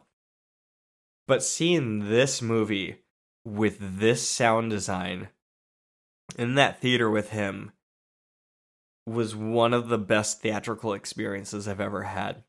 And the way the sound design, especially with the alien communication, when the heptapods would talk, the room would shake. And I felt deep shakes. And like today, it, it feels like today watching in my house, it felt like when I watched Master and Commander and there's deep groaning creaks Mm-hmm. of the ship all around me. And uh, uh, this to to just give you like a general overview of like why I love this movie. It's it's one of my favorite science fiction stories as far as how the science fiction story is told and revealed. And it also has the side that so much science fiction does not have, which is human heart. And this movie is like draped in human heart, but it also has an incredible science fiction story to tell as well. And that's why I really believe it's it's one of the best sci-fi movies ever made. You're making a strong case for it right off the bat. You don't even know how I feel, Sean. I don't, but I don't. You don't even care. because I, I watching this again today. I can't tell you how many times I get chills watching this going down my spine. Whether it's when they approach, or when it's Jeremy Renner's doing his narration bit, and I feel like my brain is firing as I'm learning about. th- I feel like this movie actually teaches me about communication Mm-hmm. and about learning and how to establish communication and like just in a real world context how would we speak to aliens for the first time we can't just speak to them it would take like months of slow practice at a kindergarten level to establish a vocabulary and like this movie answers questions that i never really fully asked and I think it's fascinating. And I listened to the short story based on by Ted Chiang, who is also one of the the co-writers of this movie. And it it, it gets there. It's like the the bones of it are are there, but like the mother daughter stuff that's not there. Uh, so much of like the heart of the story is not there in the short story that this movie's based off of which makes it such an incredible adaptation that it it evolved this story into like a complete human parable. So the uh the Jeremy Renner voiceover stuff, that's when I realized it was the Ted Chiang uh story. Because I listened to not the book that this comes from, but his other book, um, Exhalation, uh, during the pandemic. We used to go on walks every single day um, when we were in lockdown, and I listened to that book like over the course of a few days, and it holds very distinct memories of like walking through the sun dappled trees uh, as listening to these very high minded uh, on the same path that we walked, Sean, when you were here. Uh, and when yeah, I, I I remember that one Yeah. specifically with all the giant holes in the driving range net where I felt like we were about to get smacked by a golf ball at any second. yes, you're taking your life into your hands as you leisurely stroll around. Well, we were also taking our life into our hands because it's like 102 degrees and 104% humidity that day we went for a walk. It's you basically come back and you look like you stepped into a shower with all your clothes on. It's yeah. Welcome to the South. Uh but during that voiceover I was like, this sounds like a story from Exhalation. Like just the um the steps that he's going through, the steps that he's detailing there, uh, and the use of language sounds so much like Ted Chiang. I like Renner's performance. It's he holds the cards a little closer to the the vest, so to speak, but I th- I think he's really subtle in some of the looks that he gives and some of the reactions that he gives, or you know, like after that first time that they go to meet the aliens, and they're both getting undressed by the military people around them. They both have these just like Jesus fucking Christ looks on their faces, and and I just I, I think he's subtle with it. I think this is Amy Adams's movie, and Oh, he doesn't get in the way of that. Um, it's it is surprisingly her movie. Like, I kept waiting for uh, Renner and Forest Whitaker to like step up, or for Michael Stuhlbarg to be more of a villain than he winds up being. Oh, is he like the smarmy government yeah, guy? yeah, Yeah, yeah. the guy from um, A Serious Man, Coen Brothers film. Haven't seen it. Okay, he's that's where I first noticed him. He's great. Um, I, he's great in everything he shows up in. He in these small roles. Um, but I was waiting. yeah, I didn't. I didn't like him at all in this. So No. he did a good job. he's he's very hateable. He's almost yeah. just I feel kind of bad for him because, like, as soon as I saw his face, I was like, "Ugh, I don't like you." no. He looks a little punchable. Like right from the beginning, like you kind of want to pick on him. Yeah. yeah, Um, but it's like Josh Gad combined with an IRS accountant. oh, poor Josh Gad. I don't like Josh Gad. I'm sorry. Oh, I'm, I've got a soft spot for him because of Central Park, but it's a good show. Yeah. He was good in that movie, Little Monsters, the zombie movie. He was good in that because he played a piece of shit. Is that with um Lupita? Lupita Nyong'o. Yeah, yeah. It's I a didn't good one. see I, it. I liked it. I remember the poster art very vividly, though. I recommend it. It's worth watching. All right. So that's our Little Monsters episode. Uh, no, Yeah. wait. Uh, but no, the amount that it is about her journey, uh, I think is really impressive. Like they hew very closely to her relationship with the the aliens and th- the relationship with Jeremy Renner's character is very much backgrounded. Like how they start to trust each other and work together. Um, it's really sketched out, I think, in a few few quick scenes. Um, especially that she seems to be she's the leader and the stronger of the two of them, which is a is a detail that I love. By far. Yeah. Yeah. And I I at no point is she damsel in distress Mm-hmm. where he's picking up the slack for her. And then like at the very end with the, that that pod descending, he looks at her from binoculars, but he watches her go and, Mhm. and she goes by herself. And and he looks proud. Like, yeah, it's it's refreshing. And he, yeah, he's not threatened. yeah. And, and by the end of the movie, when he says, "the the thing that surprised me most wasn't meeting them; it was meeting you," and it's just, it it is her movie, and fuck, what a performance, man! And I, this is confusing to me because I have never envisioned myself having kids, nor do I ever think I want kids. But when I watch Amy Adams interact with her daughter in this movie, I feel like I get it. Mm. I feel like I I get the appeal. And then later on when she and Renner are reading a story together, I I, I just had that feeling today of like, oh, okay, I, I I I do understand this appeal, even if I've never really felt that drive in my life to have kids. But it does it did seem appealing to me at this point in time. But that's um I mean that's what movies do.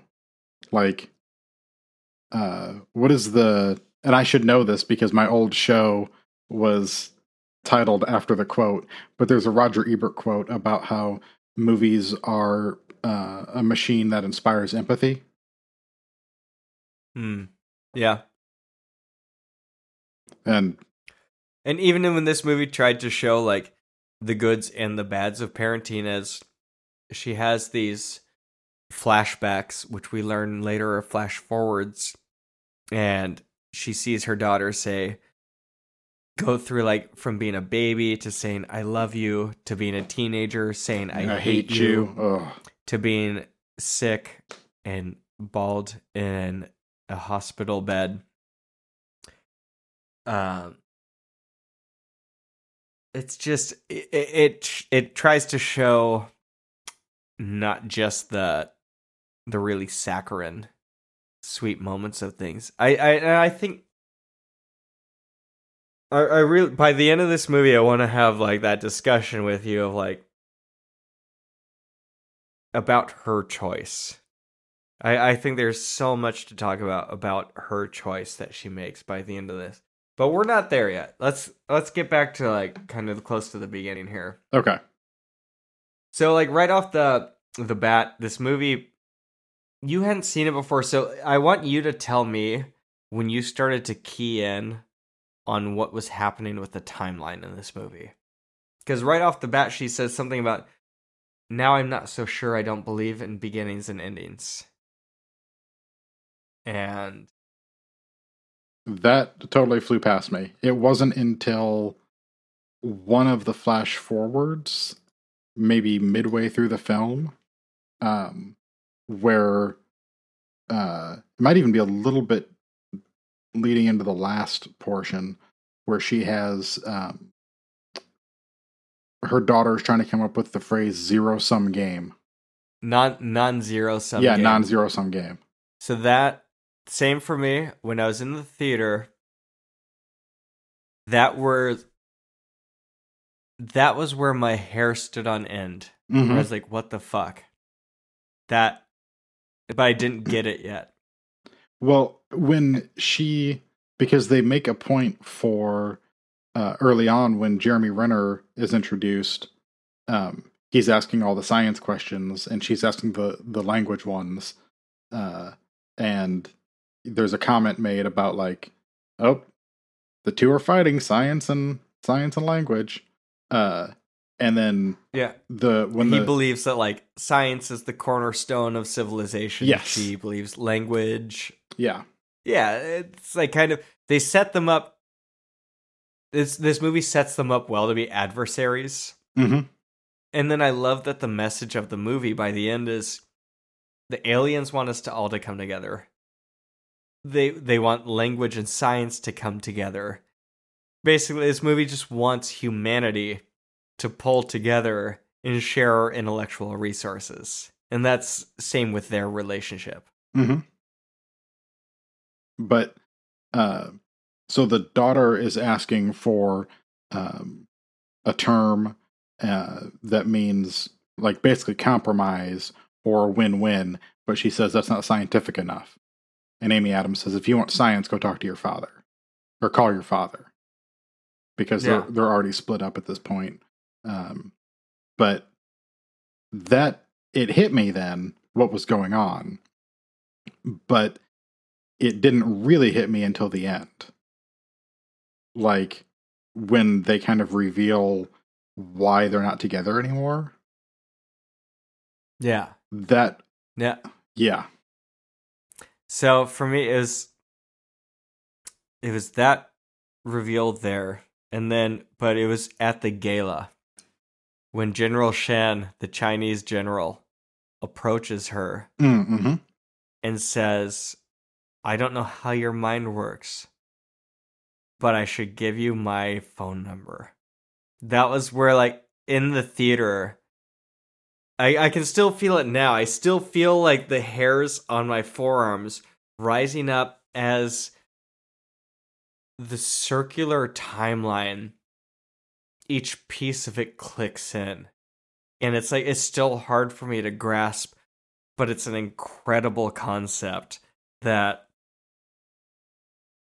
to live like in that like Nietzsche version of like time is a flat circle or whatever Mm-hmm. but to be like actively living it as we see her as what we first think are flashbacks to the kid that she lost before this all started And I think I think it's also great. Adam's performance is not a grieving mother at the start of this movie, but just an extremely lonely person. Right. But it's very easy to read grief in her performance when she just seems to be a very isolated person. In her, did you get um De Niro house vibes from Heat from her place? It's oh, on the no. water, looking over the water. It, it just like the backdrop of that lake feels so empty, like De Niro's place with the ocean. I mean, granted, she has more furniture and stuff in Right. hers than De Niro does, but it, it's also shot this sim- uh, similar way, where that that big gray ocean lake background is always back there dominating. It's like this void. hmm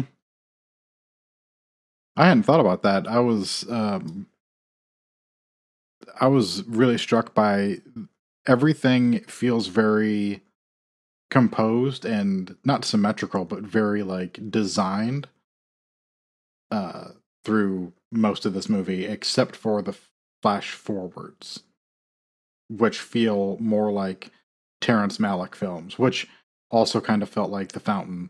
Um, but the Should I watch Tree of Life? Because man, I I love those flash forwards where it's just like random cuts of her daughter. And I gotta say, the performance of her daughter, I, I wish I had the actress's name. She, I, I think her daughter gives such a beautiful performance. This this little girl Mhm. especially the part where when um when Louise tells her daughter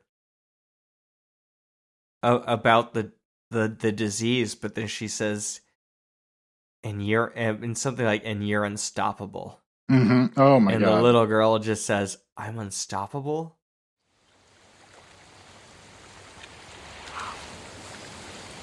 Believe it or not, I know something that's going to happen. I can't explain how I know, I just do. And when I told your daddy, he got really mad. And he said I made the wrong choice. What? What's going to happen? It has to do with a, a really rare disease. And it's unstoppable. Kind of like you are. Your swimming, and your poetry, and all the other amazing things that you share with the world. I am unstoppable.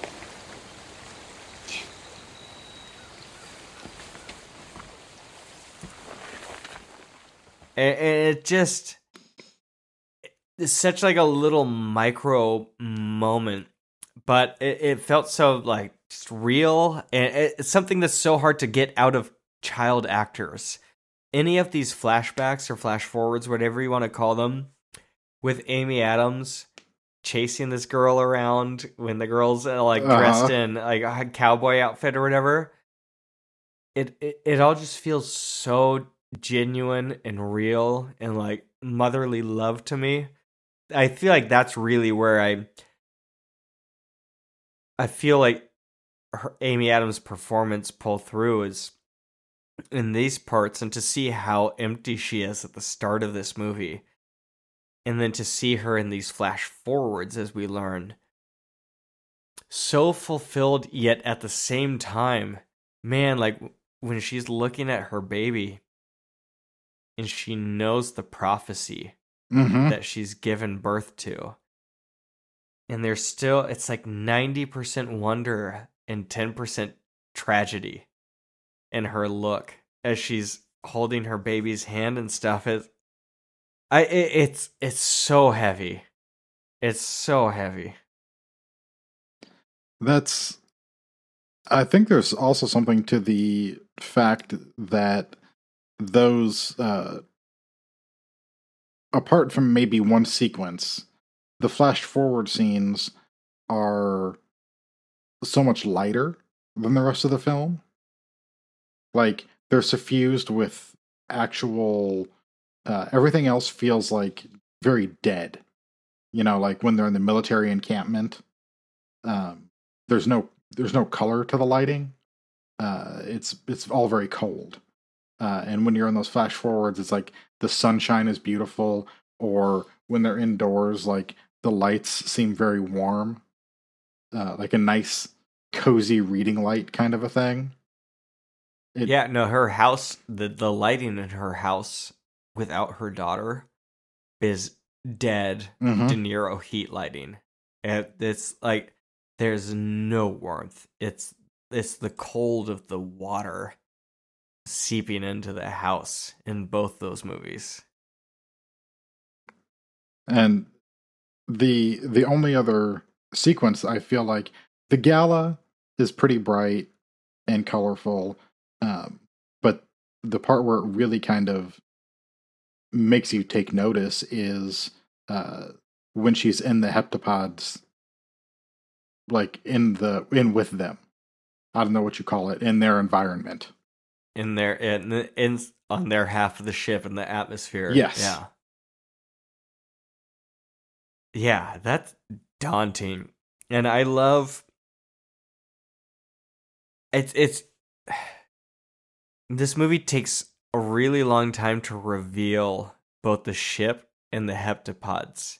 And we first get a little reveal of the ship where it's like a, a news footage and you get some like spotlight silhouette stuff and you see there's some kind of black shape in the sky. But the reveal of this movie where it's like that big scary mm-hmm. music as the fog is rolling over the hills of Montana like liquid. And then our, our the reveal again later through the glass wall of the two aliens is similar to that of that feeling of like hair on the back of my neck. But when she's inside that atmosphere with Costello or Abbott, the one that survived, Mm-hmm. to see that creature's full shape and to see it almost looks like a Silent Hill creature where it's like it almost looks like a human in a straight jacket that's been bound. So it, it still has the head on top of the shoulders and everything, but we have not seen the full shape of this creature for 90 minutes now, or even more, maybe. And to see it then, it just there's so many reveals in this movie that that stand my like the hairs on the back of my neck on end. So you mentioned the the score slash sound design for uh, when when the reveals happen. Can we can we say rest in peace, Jóhann Jóhannsson, who did the composition and score for this movie and was just uh, incredible and died way way way too soon. Uh, he also, I didn't realize this. I know he did Mandy, that he did the score for Mandy, which is phenomenal. Um, but he also did. He was a sound consultant for Mother, the Aronofsky film. There you go. That I mean, if I watch that movie again, I'm sure part of the reason that I didn't like that movie is because it was so stressful due to the sound design. Yes. Mother is basically like watching a I don't remember how long it is, a hundred minute panic attack. Yeah, it is. It is a nightmare. Uh, two hours. It's 121 minutes. And I didn't like it in theater because it's like, Aronofsky, stop with the Christian shit. But as just like a panic attack movie, it's excellent. I- Oh, yeah. No movie makes me feel like stressed out like Mother did. Because it's all just about like guests continually showing up in your house even after you've thought they they're gone and you've kicked them out and it just like keeps compounds and compounds and compiles and multiplies itself and I, I had no idea what to expect from mother but what it was was not what i expected at all and i think i'd i think i'd like it more on a rewatch than i did seeing it the first time in theater Um, so, did you realize? Oh, first of all, uh, Mother, um, there's a Buñuel movie that is very similar about um, some party guests that can't leave the party. Oh, the discreet charm of the bourgeoisie. There you go. I saw it. Yep. That's Yeah, that that's a good point. uh Um, yeah, that's definitely a co- uh, correlation. That'd be a good double feature if we ever want to do another Aronofsky. uh have a panic attack and existential crisis double feature. Uh, It doesn't sound like a, it's like two panic attack movies. It doesn't sound like a good thing for Yeah. us. Uh but also um Jóhann Jóhannsson was in a band called Daisy Hill Puppy Farm, which is just phenomenal. It's a shoegaze band called Daisy Hill Puppy Farm, and I need all their music now. Shugazi. Um, but when the I really wish that they didn't use the coffee bean spaceships on the poster art. I am I will watch a trailer and I don't give a fuck. Like you know, show me all the cool stuff. But the way that they reveal them in the movie is they hold them back. But it's on the cover art when I clicked on it to watch the movie. Right. No, it's and it's like a 25 minute reveal Yeah. for the ship. I get that for sure. Cuz you know me, I I like to go in as blind as possible. And so when I saw this movie, I I had only seen the coffee bean. Yet still the the reveal of it because of the sound design and because of the theatrical experience I had with how loud it was. Mm. It worked on me. Um have you ever heard of an octobass? Um, because I'm pretty sure that is being used in this. So is it is it an eight string bass?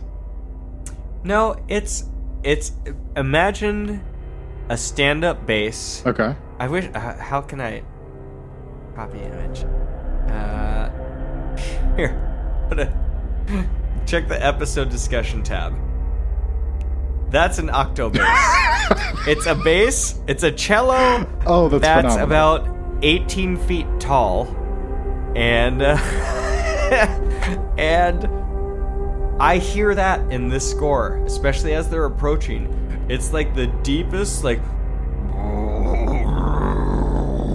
Is that like real? notes it, it- yeah it's badass it's badass I, I'm sure this score has an octo bass on it. I, I only recently learned about this instrument's existence, but seeing a man with a cello bow standing, looking like he's a shrunken mouse, about to play this instrument just gives me delight.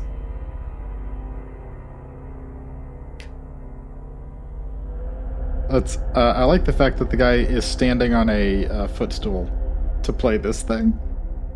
Right? It's so. Uh, that's that's amazing. Uh, did you track the puke in this movie? Jeremy Renner pukes. It's a But- weak puke. It's a- Macon it's a- Blair, Macon Blair still our king. Don't worry about it. Yeah, Macon it's- Blair still the one. It's a bad puke. It's uh, but once again, it's showing that Louise can take care of shit. Like she's shaken after their first visit to the uh, to see the heptapods, but Jeremy Renner pukes in a in a trash can. I like that one guy previously had been shipped out in like an inflated plastic sleeve. And the, and the guy's just like, oh, yeah, some people don't respond to this event as well as others. some people freak the fuck out. I like, so this movie, I think my favorite thing about this movie is just like that the way it, the education process evolves it it just fascinates me and so when they they start to bring the whiteboard and she introduces herself as human and then like Ian walks and they start to introduce their written language. And man that their written language is so cool. The way the mist shoots out and makes that circular like script and the way the movie describes is like i love like imagine writing a sentence from both beginning and end with both hands and meeting at the center point and knowing exactly how much time everything would take. It there's so much like brilliant foreshadowing which on rewatch is so obvious. Mm-hmm. But on the first watch, there's not a chance in hell I feel like you could guess what the hell is going on. I don't know. I I'm, I'm I feel like I'm talking too much, and I really want to hear what your experience was as far as discovering this movie because I I rewatched this today, so Right. I I had a lot of emotions going in. What did you feel like? What? How did you deal with the revelation of the circular time? When just just go off. Tell me about it. So the I well there's there's steps to it, right? Like um they're teaching us the audience the same way that they're supposedly teaching the aliens, right? Like they're walking us through these steps uh so that we can understand this larger concept, which I think is brilliant. because they have to walk the military dipshits through it Yes. like they're children, just as we are children. Yes. Uh and when Amy Adams tells the the story the kangaroo story, right? Like Yeah, that uh what was it? Uh somebody showed up on the shores of Australia. Captain Cook's pirates showed Yes. up in like New Zealand, and they were told the word for that animal was kangaroo, but it was actually someone just saying, "I don't, I don't know." understand." Yes. But and then Adiaz just says, "Oh yeah, but I made that story up," which just proves my point that when we don't when we have misunderstandings with vocabulary all of this is worthless it's so good. It's the way that they kind of hold your hand and walk you down this path. And I really, after I got to the reveals at the end, was wondering if it was if it would work on a rewatch. Uh, and I realized that the flash forwards definitely would. Um, it all does does it? i'll tell you I'll, I'll tell you i mean granted it's been a few years since i've watched this movie it all works though because now i pick up on everything i pick up on amy adams at the beginning saying like that her first line is something like i used to think this was the start of your story or something talking about her daughter and Mm-hmm. Now I'm not sure I believe in beginnings or endings, and there's so many like little lines that she has, or um, at one point somebody's oh, there's a guy they're looking at the the news report of the Chinese general who is starting to move his troops into place and stuff, and a guy says, "Have you met General Shang?" Just referring to the news report. Yes. But- Yes, she has met General Shang because her time is circular. And so, yes, she has already met him. She's already communicated with him. but She's already gotten his phone number.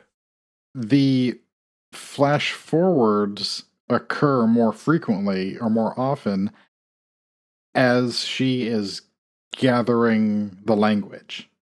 Yeah, as they give her the weapon. Yes. And I and, and what a beautiful idea that like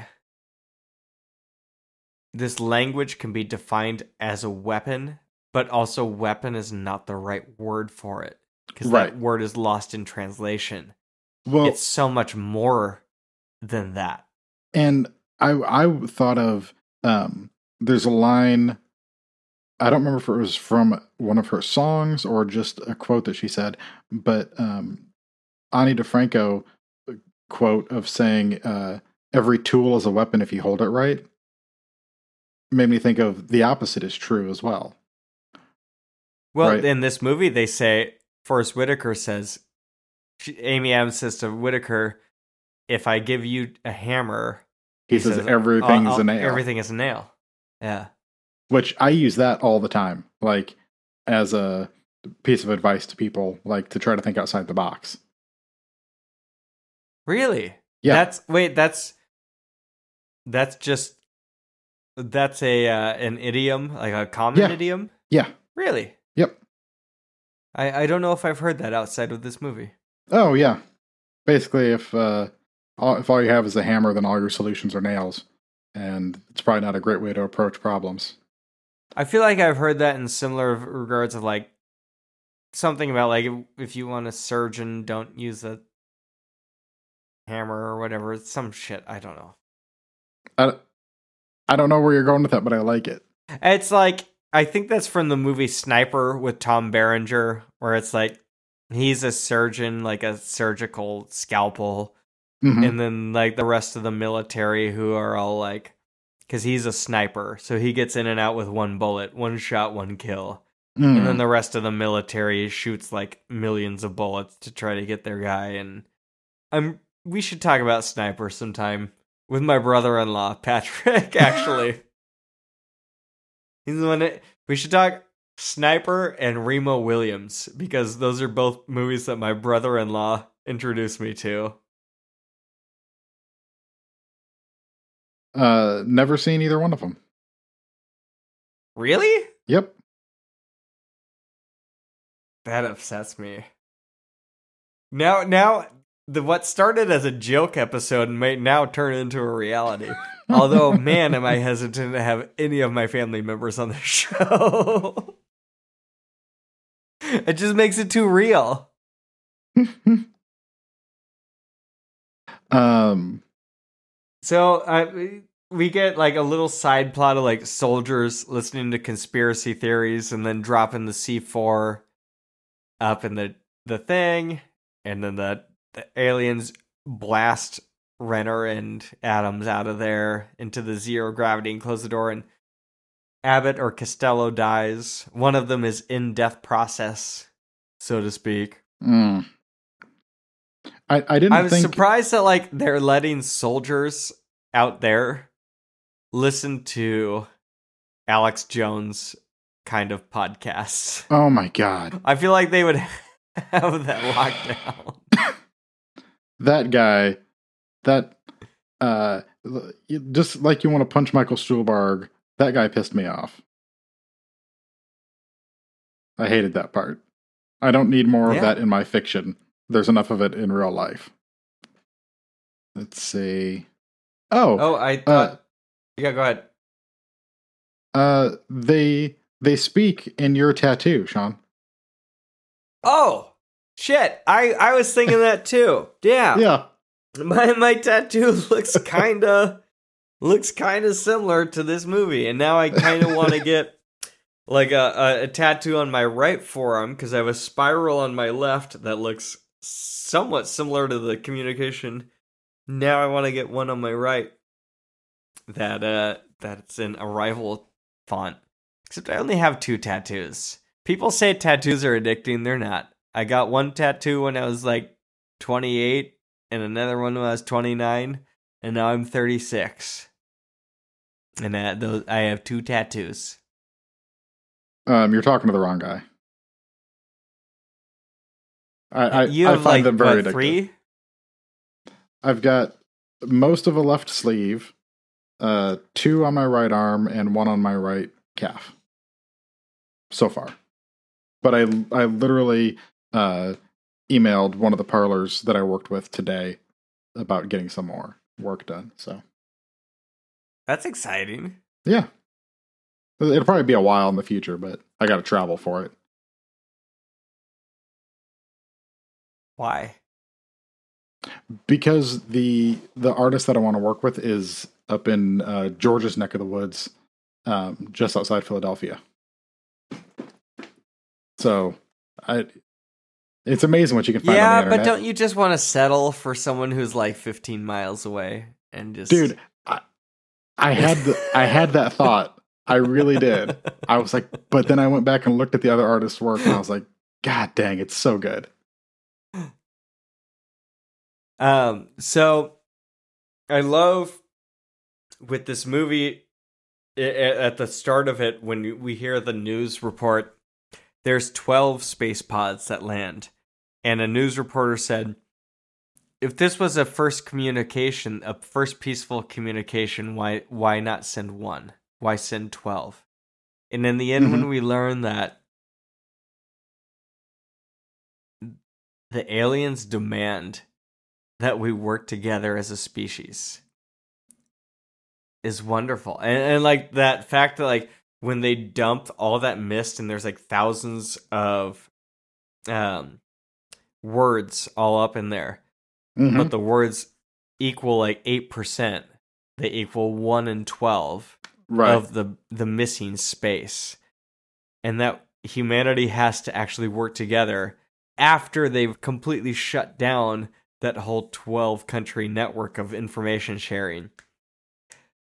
It's just like uh, I love so many things about the message of this movie without feeling preachy at all. I I don't Mhm. think I, I I think it's and it, it seems to exist in like a pretty realistic place of like geopolitical shit that would go down and stuff. I I, I even without looking at like the heart and the human side of the Amy Adams side of the story, I think just to look at this as a movie about a government's response, a global government response to a dozen spaceship arrivals in itself would be an interesting movie. But then to add on top of that, Amy Adams living a time is a circular pattern, choosing to have a daughter, uh, it adds so much heart to it. That's I feel like both of these movies are really earnest. Like they both are like here's here's this big grandiose kind of science fiction fantasy idea happening, but also here's all my feelings. Pl- Please treat them kindly. Uh, and I love Yeah. that about both of these movies. And it actually uh, made me think also of um, M. Night Shyamalan's first few movies where you have this like big concept, but there's you know some uh, a real emotion at the core of it that kind of drives everything. Uh, or uh, the other one that came to mind was The Abyss. Totally. Yeah. I love The Abyss. I think The Abyss is so underrated. Yeah, I, I also regret Ed Harris not getting more leading roles. I think Ed Harris was a leading man who didn't get the, the shots. Mhm. I I totally agree with that. Um, looks like a big old coffee bean. Oof. Okay, so where are we? Because I've got some stuff about the about the end that hits me real hard. Um. Oh, Oh, Early- so you, yeah. I was. I was gonna say early on, um, when they first start talking about the aliens, and she diagrams that sentence, right? And she's like, "We have to know. We have to teach them this whole sentence because we oh, don't I just loved want." it. What is your purpose? We have to On Earth. define if is is it you as an individual or is it you as a species? Because have we don't def- just want to. We don't just want why Joe Alien is here. Yes. That's what she calls, calls him and, Joe then- and Alien. Then, and then we have to define purpose. Do you consciously make choices, or or are you a creature that just exhibits? And this is what I love about the movie is just that breakdown to the most basic form of like, how the fuck do you communicate with somebody who you have zero basis of communication with? hmm That that riddle. Sorry to, to interrupt. Go ahead. Well, no, because mine was going to be about uh, Joe Alien. And do you know who Joe Alien is related to? Uh, Joe Camel. Joe Mama. Damn. Damn. I was close. Yeah, you were very close. Uh, at the very least, Kira appreciated that joke last night uh, as we were watching the movie. So that's which was also very rare that anybody watches these movies with me. And Kira decided to come downstairs and work on her her art project for school and watch the movie. And she made some some insights. She watched well. Arrival with you? Yes.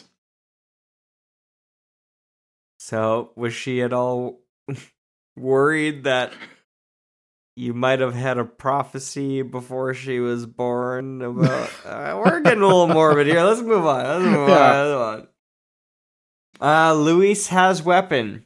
Use weapon. We help humanity. In 3000 years we need humanity help.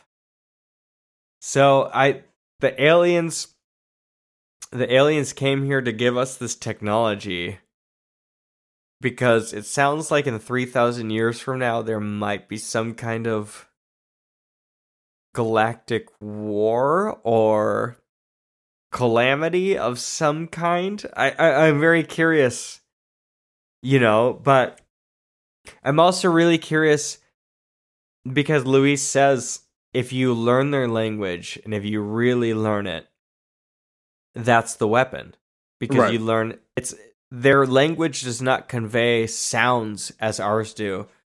Their language conveys meaning. And so when you understand the meaning you understand the circular nature of time. And so i do I am very curious about like louise publishing books and lecturing circuits and stuff of like is it going to become commonplace in the um, in humanity's future that we all understand time as a linear circle. I mean, it's time as we not linear. uh, We all as we evolve in the next three thousand years, and their alien language becomes more and more indoctrinated into our everyday language. Do we all gain this view of time? And is that the goal? for the entire human civilization to start to be able to see all of time, future and past. I feel like that is the that's the way that we work together. Like everybody has to have the weapon.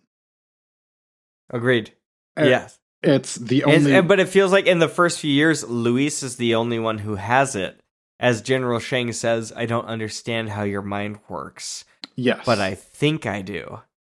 And I think as Louise gives these lectures and publishes her books, it will become common human knowledge, right? Yes. And I think that it's I don't know it- it seems divorced from even though there is the inter, international politics angle to it. It seems divorced from any kind of jingoistic simplistic uh like flag waving right? Because it's not like Americans were right because we do learn that the way that the Chinese try to talk to the aliens is through playing mahjong right? Where it's it's a game and it's winner take all and so it is you only win or lose and it it's not the holistic approach that louise is taking um, so if louise can be the one who kind of forwards these ideas then hopefully everybody else will come along harmoniously to understand everything and i think that maybe that's how we become the enlightened race. Like, it's not just the idea that we can all then understand the future and the paths of our own lives um, and everything that has led up to now and everything that is the cascade effect that happens going forward, but that we all have gotten there by the same principles, which are these like the little baby steps that Louise has laid out if everybody can get there, then nobody is left behind. And, you know, we're all on the same page, like mentally and uh, situationally. That well said. And I, I think it's interesting to look now at Renner's character, Ian, because he's versed in the language, but he does not receive the Mhm. gift. So he's he's oblivious to his future. And so I think now's a good time to talk about one of the biggest like cruxes of this movie plot is one Louise chooses to have her daughter, who she knows will be taken out by a rare illness in her teenage years. But the second thing I think is interesting is as Louise sees her future, she says to Renner at the end of the movie, If you could see your entire life and what would happen, would you change it? And that presents to me the option that she could change it. And and now I'm I'm wondering if just if her life is a, on a determined scale where once she has the vision of the future, that's just her future, or if she can change it. And I feel like that's like a, a topic for another movie. That's not, it's not even really confronted in this. I, I feel like, I don't know. You're, you're a father, and so I, I the amount of love that she brings into this life and everything well it, it, crushes me but i i don't know. What do you think? I'm i'm struggling to formulate my words. Um two threads. One of them is isn't this the same um kind of conundrum uh, or paradox brought to you by the terminator uh movies? Right? Because uh, if the Terminator didn't come back, we wouldn't have the technology to build the Terminator. And if the Terminator didn't come back to chase, um, oh, what's his name, Michael Biehn's character, then he wouldn't have impregnated Linda Hamilton, who wouldn't have had John uh, Connor. Reese. Yes, Kyle Reese. Kyle Reese. Yes. Uh, who would become the leader of the resistance and then send Kyle Reese back in time to impregnate his own mother so that he could be born. It's crazy, right? Um, but the other thing is the the first time that um, Ian and Louise embrace, Louise says, "I forgot how good it felt to be held by you." She's never been held by him. Yeah, but she has, and she's seen everything, and she knows she has already been lonely for the dissolution of their relationship in the future. It's. I know. it's. And this is why I think her, Amy Adams' performance is incredible because when she holds Renner at the end she's holding she's holding on to a future and a forgotten past mm-hmm. at the same time. And same with those scenes with her daughter. Like I said earlier, everything has everything's so beautiful but has just a twinge of inevitability behind it.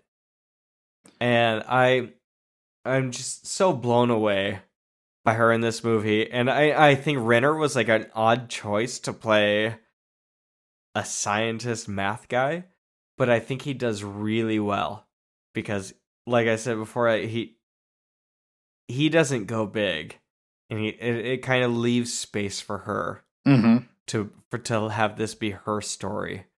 Yet at the same time, it's very easy to understand why she falls for him especially after they share this experience together. But does she even have a choice? Once again. Right. Like that you can see is it, is it determinism or fatalism, right? It's like right. Those, those two philosophical classes. And uh right before they embrace at the end, there is a um, a moment where she's like puts her hand around the back of his neck and it looks like they're going to kiss and then she holds him. Yeah. Oh, so close to a first kiss. Yes. And there's something about like even the moment right before it, she she's looking away when he says the line about uh about meeting her, right? And you can kind of see her face and it's almost like she's making the decision of like she knows, okay, now is the time when I turn to him. Now is the time when I look into his eyes. Now is the time when we embrace. Like, Wow. yeah. Like rehearsing her memory yes. that she yeah. Wow. And I in this in this movie, as her daughter is this movie is a palindrome Mhm. where it begins and ends in nearly the same place where we we have Max Richter's song playing as the pan down shot from inside the house, which starts the movie, ends the movie basically. And we look out over the lake and her her um voiceover at the end saying Despite knowing the journey and where it leads, I embrace it. And I welcome every moment of it. You. that is our link back to the fountain. Yeah. Right. That is that is Izzi's stance on things. Like let's go th- this is going to be painful. It's going to hurt. But let's have this time and have these experiences while we can rather than denying our fates.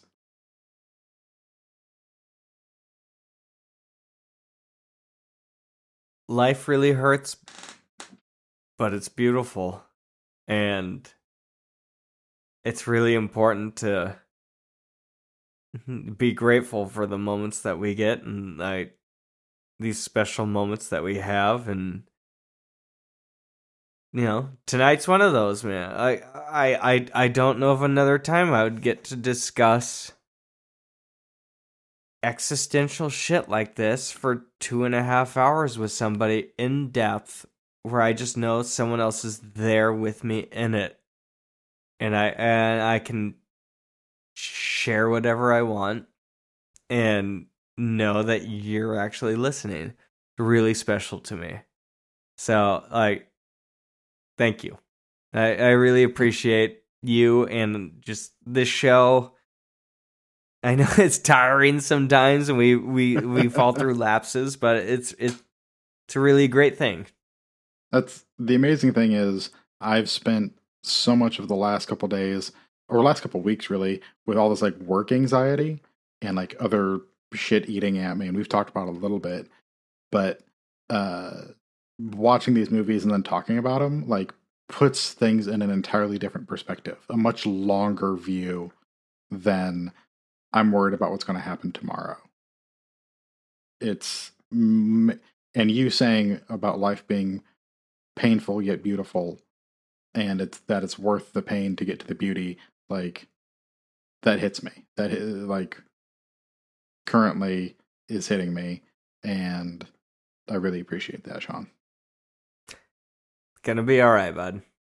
This is a five out of five movie for me. I. This is like when I when I look at a movie like The Thing, where it's like, oh, it's a five out of five monster movie, and it's a five out of five isolation winter movie.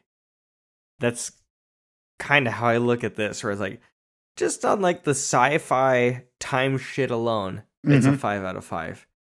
And when I look at Amy Adams' character and her plight and what she goes through and the mother that she becomes and the love that is created and then extinguished is just stunning.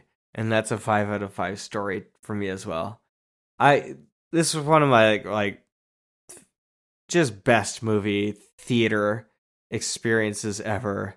And rewatching it today, so many moments I get chills. And even just now, like spotting the foreshadowing moments mm-hmm. of what's the inevitability gives me chills. And it's it's almost a more fun movie to rewatch now. I I'm really, really, really happy you chose this one. What do you think?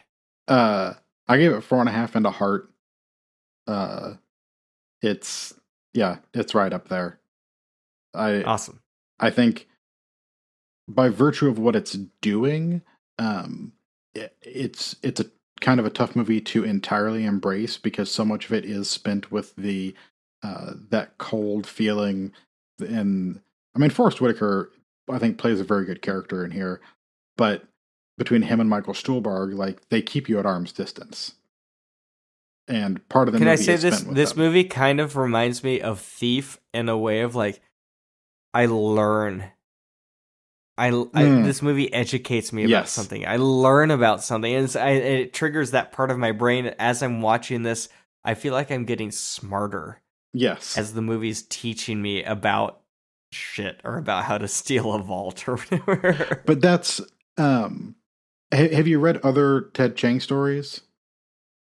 no, I I only listened to this one. Okay. So I w- I would love to read or listen to more of his. So I only came to his stuff because of the movie or the show Devs, the Alex Garland show. I need to watch that show too. Oh I- my It's God. been on my. Li- I've had it on my hard drive for years. Yeah. That was um I don't remember I think it was maybe early lockdown when we watched it and it was like really blew my hair back. It is some of the most philosophical science fiction stuff wrapped up with a murder mystery. Uh and Nick Offerman is in it. Is it a complete story? Yes. Dad. Okay, I gotta watch it. Yeah, it's it's one one season, a complete story, and you're done. okay. I, I I have it on my hard drive. I gotta watch it. Yeah. I I love Garland. Yeah. Plus, it's um, uh, what is her name? Sonoya Mizuno, I believe her name is, um, who played the the other Natalie Portman in Annihilation, the ballet dancer who who does the oh, uh, yeah, the, yeah. the shape version of her. yeah. Um, yeah, she's in. She's the lead in Devs, and uh, she was a telephone operator in Men. So she's she's been in like a lot of Garland stuff. Awesome. Um, I feel like we haven't done any like plugs in a while of movies you've watched recently that you liked. I'm going through my list right now. Oh, Oh, okay, I'll tell you. okay. Boy, I watched Everything Everywhere All at Once at home on about what would be the equivalent of a half eighth of shrooms. Okay. I took very potent shrooms, so it was a smaller dose. I've never watched a movie to completion before on shrooms because I normally get too anxious and I need to like get up and walk around and do something else or move and whatever. I got into a blanket with the pillow on the couch and it was perfect. Everything everywhere at once. It's like as I was coming up and like this kind of like a little bit like more stressful and caffeinated, that's when all like the action shit happens and like it's like it's fun to watch and there's some laughs.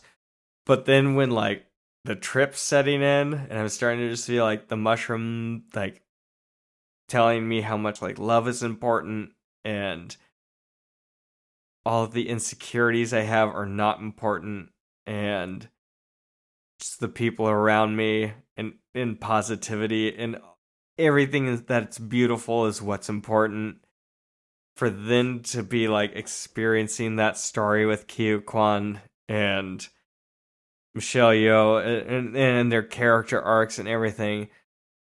It was just stunning. And the music the soundtrack the score is so big and it's so positive at the end. I I was crying for like the last like 30 minutes of that movie straight but it was beautiful and I like mild dose of mushrooms and watch everything everywhere all at once it's amazing please I love I love that recommendation. Uh, mine's gonna be the the movie Hi Diddle Diddle from 1943. That's not real. I know. Okay, so I was listening to um, Pure Cinema podcast, and they had Quentin Tarantino on for like a four and a half hour episode where they talked about public domain movies that you can watch mostly on YouTube. Uh, and some of them have been restored, some of them haven't. But one of his picks was this movie from 1943, one of Tarantino's picks. Like you would expect it to be some kind of like trash 70s cinema or something, you know, um, road movies and all these different kinds of things that he's into. But it was this delightful comedy that's really in the vein of like Airplane, something along those lines, but with a little bit more heart. Like you actually kind of care about the characters a little bit instead of just being gag factories. Uh, and it was a really funny movie. And I was watching it while doing the dishes. But I stopped and just stood there and watched it for a while uh, because the sight gags are really good. There's a whole sequence where, um, is it Pola Negri, I believe? Um, th- there's a running gag about how she's this um, uh, opera singer, and everybody like kind of mocks her through the whole thing for being this opera singer. And then at the end, there's a giant sing along uh, where they take one of her songs and turn it into like a popular tune, like a, like a a standard, uh, and everybody hates that. And there's a uh, the wallpaper comes to life behind this is from 1943 the wallpaper comes to life behind these people and depicts a cartoon i believe it was uh, wagner um, running around and like trying to stuff cotton in his ears but it's done in this wide shot where you see hundreds of these wagners running around and it's just this amazing kind of stuff that really i'm amazed how they did it back in those days like i'd be amazed to see it today and it was just really impressive. Uh, and there's a lot of good jokes, uh, especially if you like like Marx Brothers kind of rapid fire comedy. There's a lot of that good stuff in there. So, Hey Diddle Diddle from or Hi Diddle Diddle from 1943, directed by Andrew L. Stone. Right on. Yeah, That was a hell of a. I would never have expected you to come out with that recommendation. and it's on Paramount anything- Plus. There you go. There you go. You got anything else for this one? Um, nope. Just listen to the other podcast I do, Stagecoach Justice. We are in the middle of a uh, series exploring the Django films, uh, of which there's only a few official ones, but there was a ton of knockoffs. Um, so we're going through some of the unofficial Django films as well as the official ones. Um, and we might even have a special guest who uh, I believe, wrote a paper on the 85 different Django films and watched them all. And uh, there, there's a lot of depth to it. I thought you were going to say we're going to have a special guest and then you were going to invite me. But no, that's never going to happen. and on that note, listeners, thank you so much. This has been Nashville CA. We're going to see you in hopefully two weeks. Where I know we've been a little bit eh, up in the air with our schedule, but hey, that's what you get when you get you get what you pay for, as they say. and when you pay nothing, sometimes you get nothing. Uh, I believe next episode we will be discussing Godfather and Parasite, the Korean movie. Um, but that's up in the air. Maybe not. We may be discussing uh, Who's Afraid of Virginia Woolf Ooh, with our old friend Russell and another movie to be undecided. Or who knows, we may not be talking about any of that. But the only way to be kept up to date is by following us on our Discord, which even then we sometimes don't really keep up to date because this show is not professional and not sponsored and will never go anywhere. But that's just okay with your hosts. Josh, you got anything else? nope, you've said it perfectly and succinctly. Thank you so much for wasting your time with us. We love you all. Please be kind to yourself. Please be kind to each other. We'll see you in approximately two weeks. Take care. Bye.